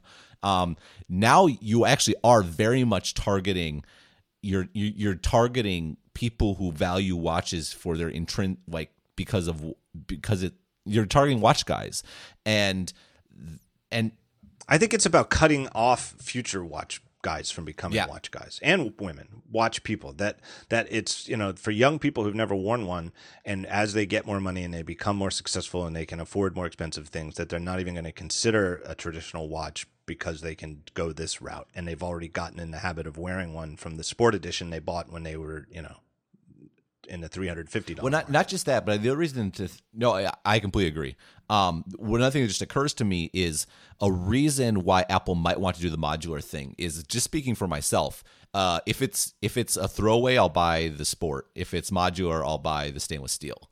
Like it, it's like it's it's pretty obvious. And I suspect that thinking it's not just that they'll appeal to watch guys, but I think their ability to to lever people up to a higher margin product will be drastically enhanced if they were able to yep. to pull that off. And it would explain why that's the the the mid price tier is the one that's being show, you know established as the the regular yep. tier. No, totally the one that just has the plane. And it, this, this, this, uh, takes, I, this, this removes all these. I think this makes all these questions that people are objecting to with the watch of the why much less objectionable because now it's not just that Apple is selling a a a throwaway device. Like because the the question of why would you spend money on this is very much tied into the question of why would i spend money on a product that is going to be worthless in 2 years? That question changes right. very fundamentally if you know you're buying something that has longevity. Like the the sort of thing like it tells time. and just has a just has a disposable component. Right. The, the, it's enough to just be a watch then if you know it lasts a long time. It's yeah. enough to just be a health tracker when you know it lasts a long time. I don't understand. I don't not fully aware of the laws surrounding how how and when things need to be said where they're made. It's my understanding though that like it's you have to you have to like things that are made in China have to say made in China when to be sold in the U.S. and around the world. Uh, it's not you know Apple doesn't necessarily choose to to print uh, designed by Apple in California, assembled in China on all its devices. Like that's uh, there's a legal obligation there. The Apple Watch that they've shown has no printed uh, uh, indication of where they're made. There's nothing, and if you look at the case back where they have all this nice type uh, stamped into it doesn't say that. Most watches say it on the dial. At the bottom of the dial, it'll say "Made in Japan" or or "Swiss made," um, Japanese movement. Um, Can they do that in software? I don't know. And and if it's modular, can they have the S1 made in Japan in a Foxconn factory, sealed up and shipped to the US and have the have it put into the watch over here? What would what what what what does that mean? Does that if you know how much of it if the whole S1 was manufactured in China, can they still say that the watch is assembled in the US because the sapphire and the band and the battery and everything was snapped into place by someone in a in yes, the Texas? answer is yes. Uh, the iPhone says made in China, but actually the value of the iPhone, Taiwan and Korea especially, make way more money off of every iPhone than China does. It, the made right. in China applies to just the final assembly and so they could assemble. Right. And like, I'm sure it'd be the case. Like, I mean, Taiwan is like even more so today. Like, is very much tied up in the iPhone. Oh, tons of the components are made here. Um, I'm sure it would be a similar thing with with the uh, with the watch, well, but all that matters is the final assembly. I think I think then I really do think that at least the edition, and I think maybe even the stainless will be assembled in the U.S. And that's something that they could add later, just, like because they, they have the printing on the back. I would imagine that they would put it there right. if they did, but there's no reason for them to have it now because it's not it's not for sale on the right. prototypes, right? Not for sale. But I I just don't see how you can sell a high end watch that's made in China. And I know that that sort of thinking kind of did in the Swiss industry in the 70s, like when they had their dark ages, when quartz watches first became a thing. One of the reasons they wrote them off was that they were all made in Japan. And they're like, nobody's going to buy a watch from Japan. Japan means crap. You know, it was, you know, the watch industry ran into the same Japanese buzzsaw that the car automotive industry did. You know, nobody's going to buy Japanese cars. Japanese stuff is uh, junk. And, you know, there's that thinking that made in China is sort of a badge of well, it, uh, not a shame, but it's not a badge of honor. It doesn't stand for quality. Made in China just means well, everything's made in China. Um, made in the USA means something, right? And the, well, the thing is, is that the difference with the watch industry in the '70s was there there was no like it was all it was all Switzerland. So this was completely new. Whereas Apple would be entering an environment now where there the, the expectation of there being a low end is are, is already there.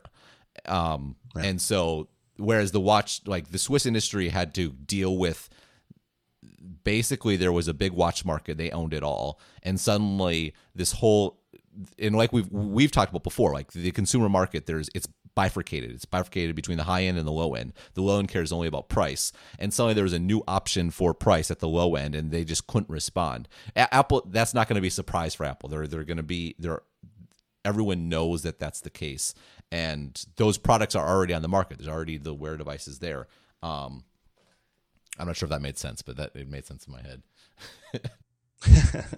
well, that's a good, it's a good point I made to wrap this up. This is possibly record breaking in length, but there's so much to talk about. Um, can't even imagine that. I thought last week maybe I'd get to the watch with Rene. Uh, ben Thompson, thank you so much for being here. Uh, everybody can read Ben on a daily basis, uh, effectively at uh, your website, Stratechery. Stratechery. Stratechery. yeah, so I, I have uh, post a couple free articles a week, and then I have the uh, for pay daily update. And it's well worth it. Uh, it is great stuff. You've been killing it all year. you're a perfect example too of that thing I linked to earlier this week of the best way to be right all the time, or most of the time, is to be willing to change your mind. You change your mind on a watch in the course of two weeks. You know, it's true. I have too. I you know, but it, I mean that as it's a high compliment because it's you know it's human nature not to. You know, we want to be right at the first time, and it's more important to just keep thinking. Well, it it's not. I mean, to, we we both might be wrong too. I think that's what's that's what's so. Yeah. It's almost like I've I've already written right. four things about it, and I I feel like I could. I'm always worried about people being bored, but that's what's so. It, we haven't had something of the iPad, kind of, but I I I feel this is what makes this more compelling than the iPad for me is that it's smaller, and I, and to me, I think that's that's important. Like it makes it a potentially more meaningful device because portability will always be a key constraint, and um, it, it's just so fascinating. I, the, it, uh, yeah.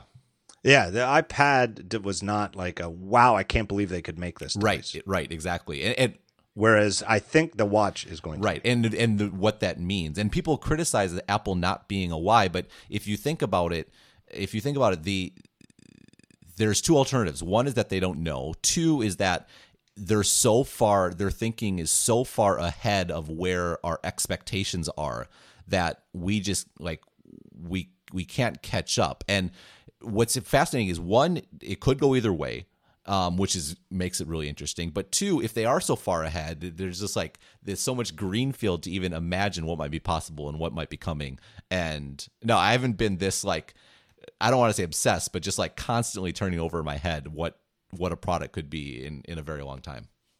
Yep. Uh, exciting stuff to come. All right, let me thank my three sponsors. Great sponsors this week. We got UBAR from brawersoftware.com, B R A W E R software.com taskbar dock replacement for the Mac. Uh, Fracture at fractureme.com. Get your pictures printed on glass. And uh, uh, third sponsor was Need at neededition.com. Uh, There's that word edition again.